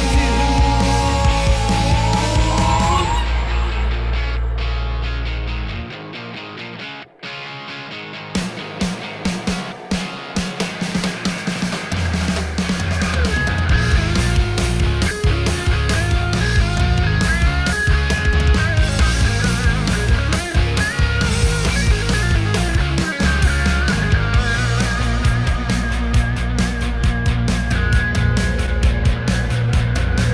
ำไมไว้ที่พวกมึงนั้นทำเป็นไม่รู้ทนไม่ไหวที่พวกมึงไม่เคยเห็นหัวกูโอ้ยพวกกูก็คนกินข้าวเหมือนมันกระสุนนั้นที่ยิงออกมา มันก็เล่นกูตายหนึ่งเกิดล้านพวกมึงไม่เข้าใจใช่ไหม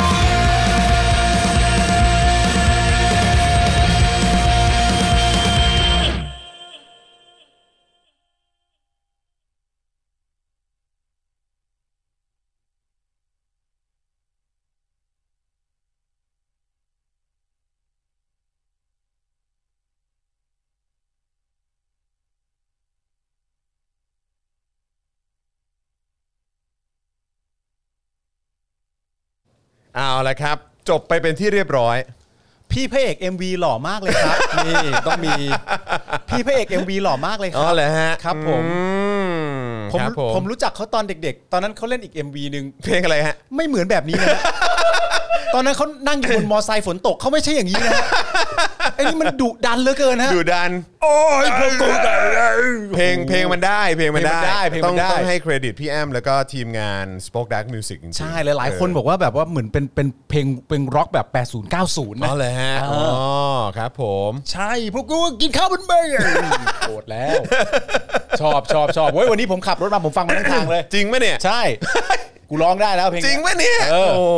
ครับผม ผมชอบผมชอบ ไม่คือต้องแบบก็ต้องยกให้พี่แอมจริงๆนะ พี่แอ ใช่ มแกแบบว่าคือแกพูดมานานแล้วว่าแกอยากทำครับแกอยากทำเพลงแกอยาก ใช่ครับ ทำค่าย เคยเล่า เพ ให้ ล เรา ง ฟัง เออไอเราก็เอาจริงเหรอพี่ แล้วเรา ใช่ เราจะเอาใครมาร้องอะไรอย่างเงี้ย เออ บอกก็เราร้องกันเองแหละจอน เออ แล้วก็เออพี่ คือถ้าพี่ร้องเนี่ย ผมก็ไม่ค่อยผมไม่แปลกใจนะ แต่ไอผมเนี่ยร้องเนี่ยผมว่าจะดีเหรอพี่ เอ้ามันไม่เกี่ยวดิมันคือการถ่ายทอดอารมณ์ การร้องเพลงเนี่ยมันอยู่ที่การถ่ายทอดอารม เอ ณ์ อนะฮะ คือถ้าสมมติว่าตั้งประยุทธ์เป็นโจทย์เนี่ย อารมณ์มันก็มาอยู่ อะไร แล้ว ก็ ง ได้อยู่แล้ว อะไรก็ได้อยู่แล้เควรับ ไง ผมนะครับ เออ บางเพลงเนี่ยไม่ต้องตรงคีย์นะฮะ ฮะฮะ ให้มันออกมาตรงใจก็พออ อ่า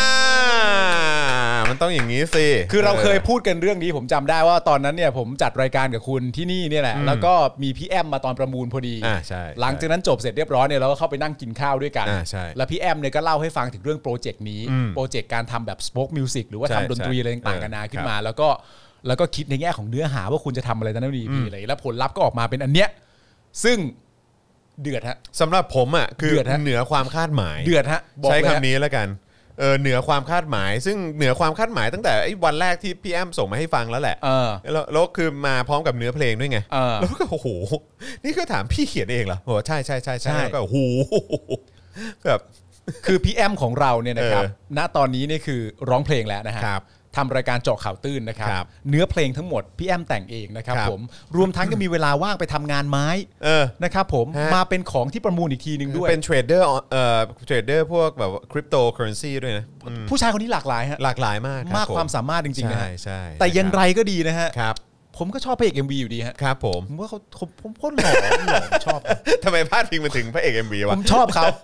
ผมชอบเขาผมแบบติดตามผลงานผู้ชายคนนี้อยู่ เออครับผม อาจจะได้เห็นเอ่อจอนเอ่อเวอร์ชั่นของจอนนะฮะเป็นเวอร์ชั่นออเตอร์จูน แบบงั้นต้องใช้ใช้หลักการเดียวกันกับยังโอมอะฮะ ใช่ เออ มึงก็ร้องไปเลยไอ้ประกาศ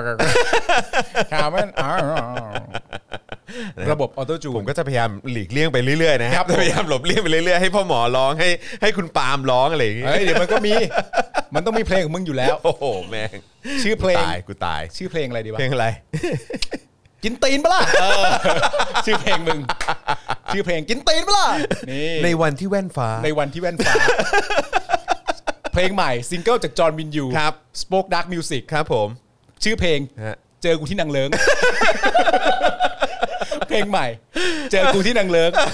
ต่อด้วย MV ตัวที่เป็นอีกตัวหนึ่งเป็น EP 2 ครับ แน่จริงเจอที่ศาล กูรอสัมภาษณ์ กูรอสัมภาษณ์ เพลงกูรอสัมภาษณ์ กูรอสัมภาษณ์ เออครับผม ซิงเกิล นะฮ ที่ 3 ของคุณจอห์นวินยู ะวัคซีนเสียงไทย วัคซีนเสียงต่างอันนั้นอันนั้นของของ BMV ก็จบ อ๋อ ไปแล้ว BMV BMV เอา BMV ก็จบไปแล้ว อันนั้นมัน โเค สาวกซีโนเวียนจบ อ๋ ไป อ แล้ว ครับผม เพลงต่อไปเพลงของคุณจอห์นวินยู ครับ อยากเข้าทำเนียบ เอออ้าวแล้วมีเพลงบินมาโดนต่ อยไหม บีมโดนต่อยต้องมีอยู่แล้ว แต่เพลงมันจะสั้น เพลงมันจะสั้นมากเพราะว่า ครับ ต่อย ผม ต่อยแป๊บเดียวก็แพ้แล้ว เพลงมันจะสั้น เพลงมันจะสั้นแบบเดินเดินงงงงๆอ่ะล่วง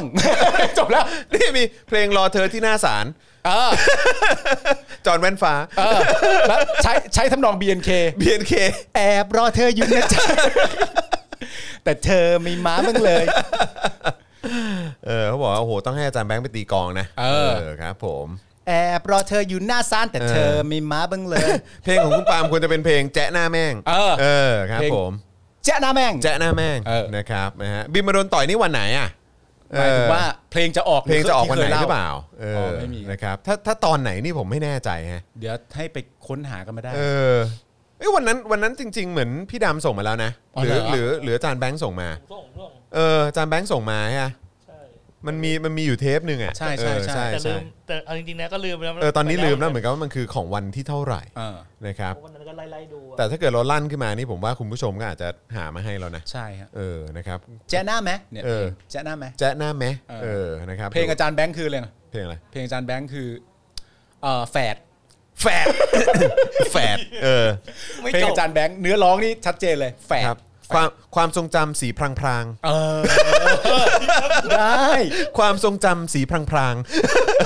แล้วเราแล้วพอความทรงจำสีพรางๆออกเสร็จเรียบร้อยเนี่ยเราก็ทำมันใหม่คือ เออ ความทรงจำสีลายพ รางอันนี้เพลงใหม่ ความทรงจำสีลายพ ๆเอ ราง อครับ นะครับผม นะครับอะไรนะฮะฟิลาเดลเฟียเคนซิงตันคุยเรื่องเมืองนี้ให้ฟังหน่อยครับฮะยังไงนะฮะ ยังไงนะฮะ เออ พี่สองคนนี้เหมือนคุยกันได้ทั้งวันไม่เบื่อเลยเนอะ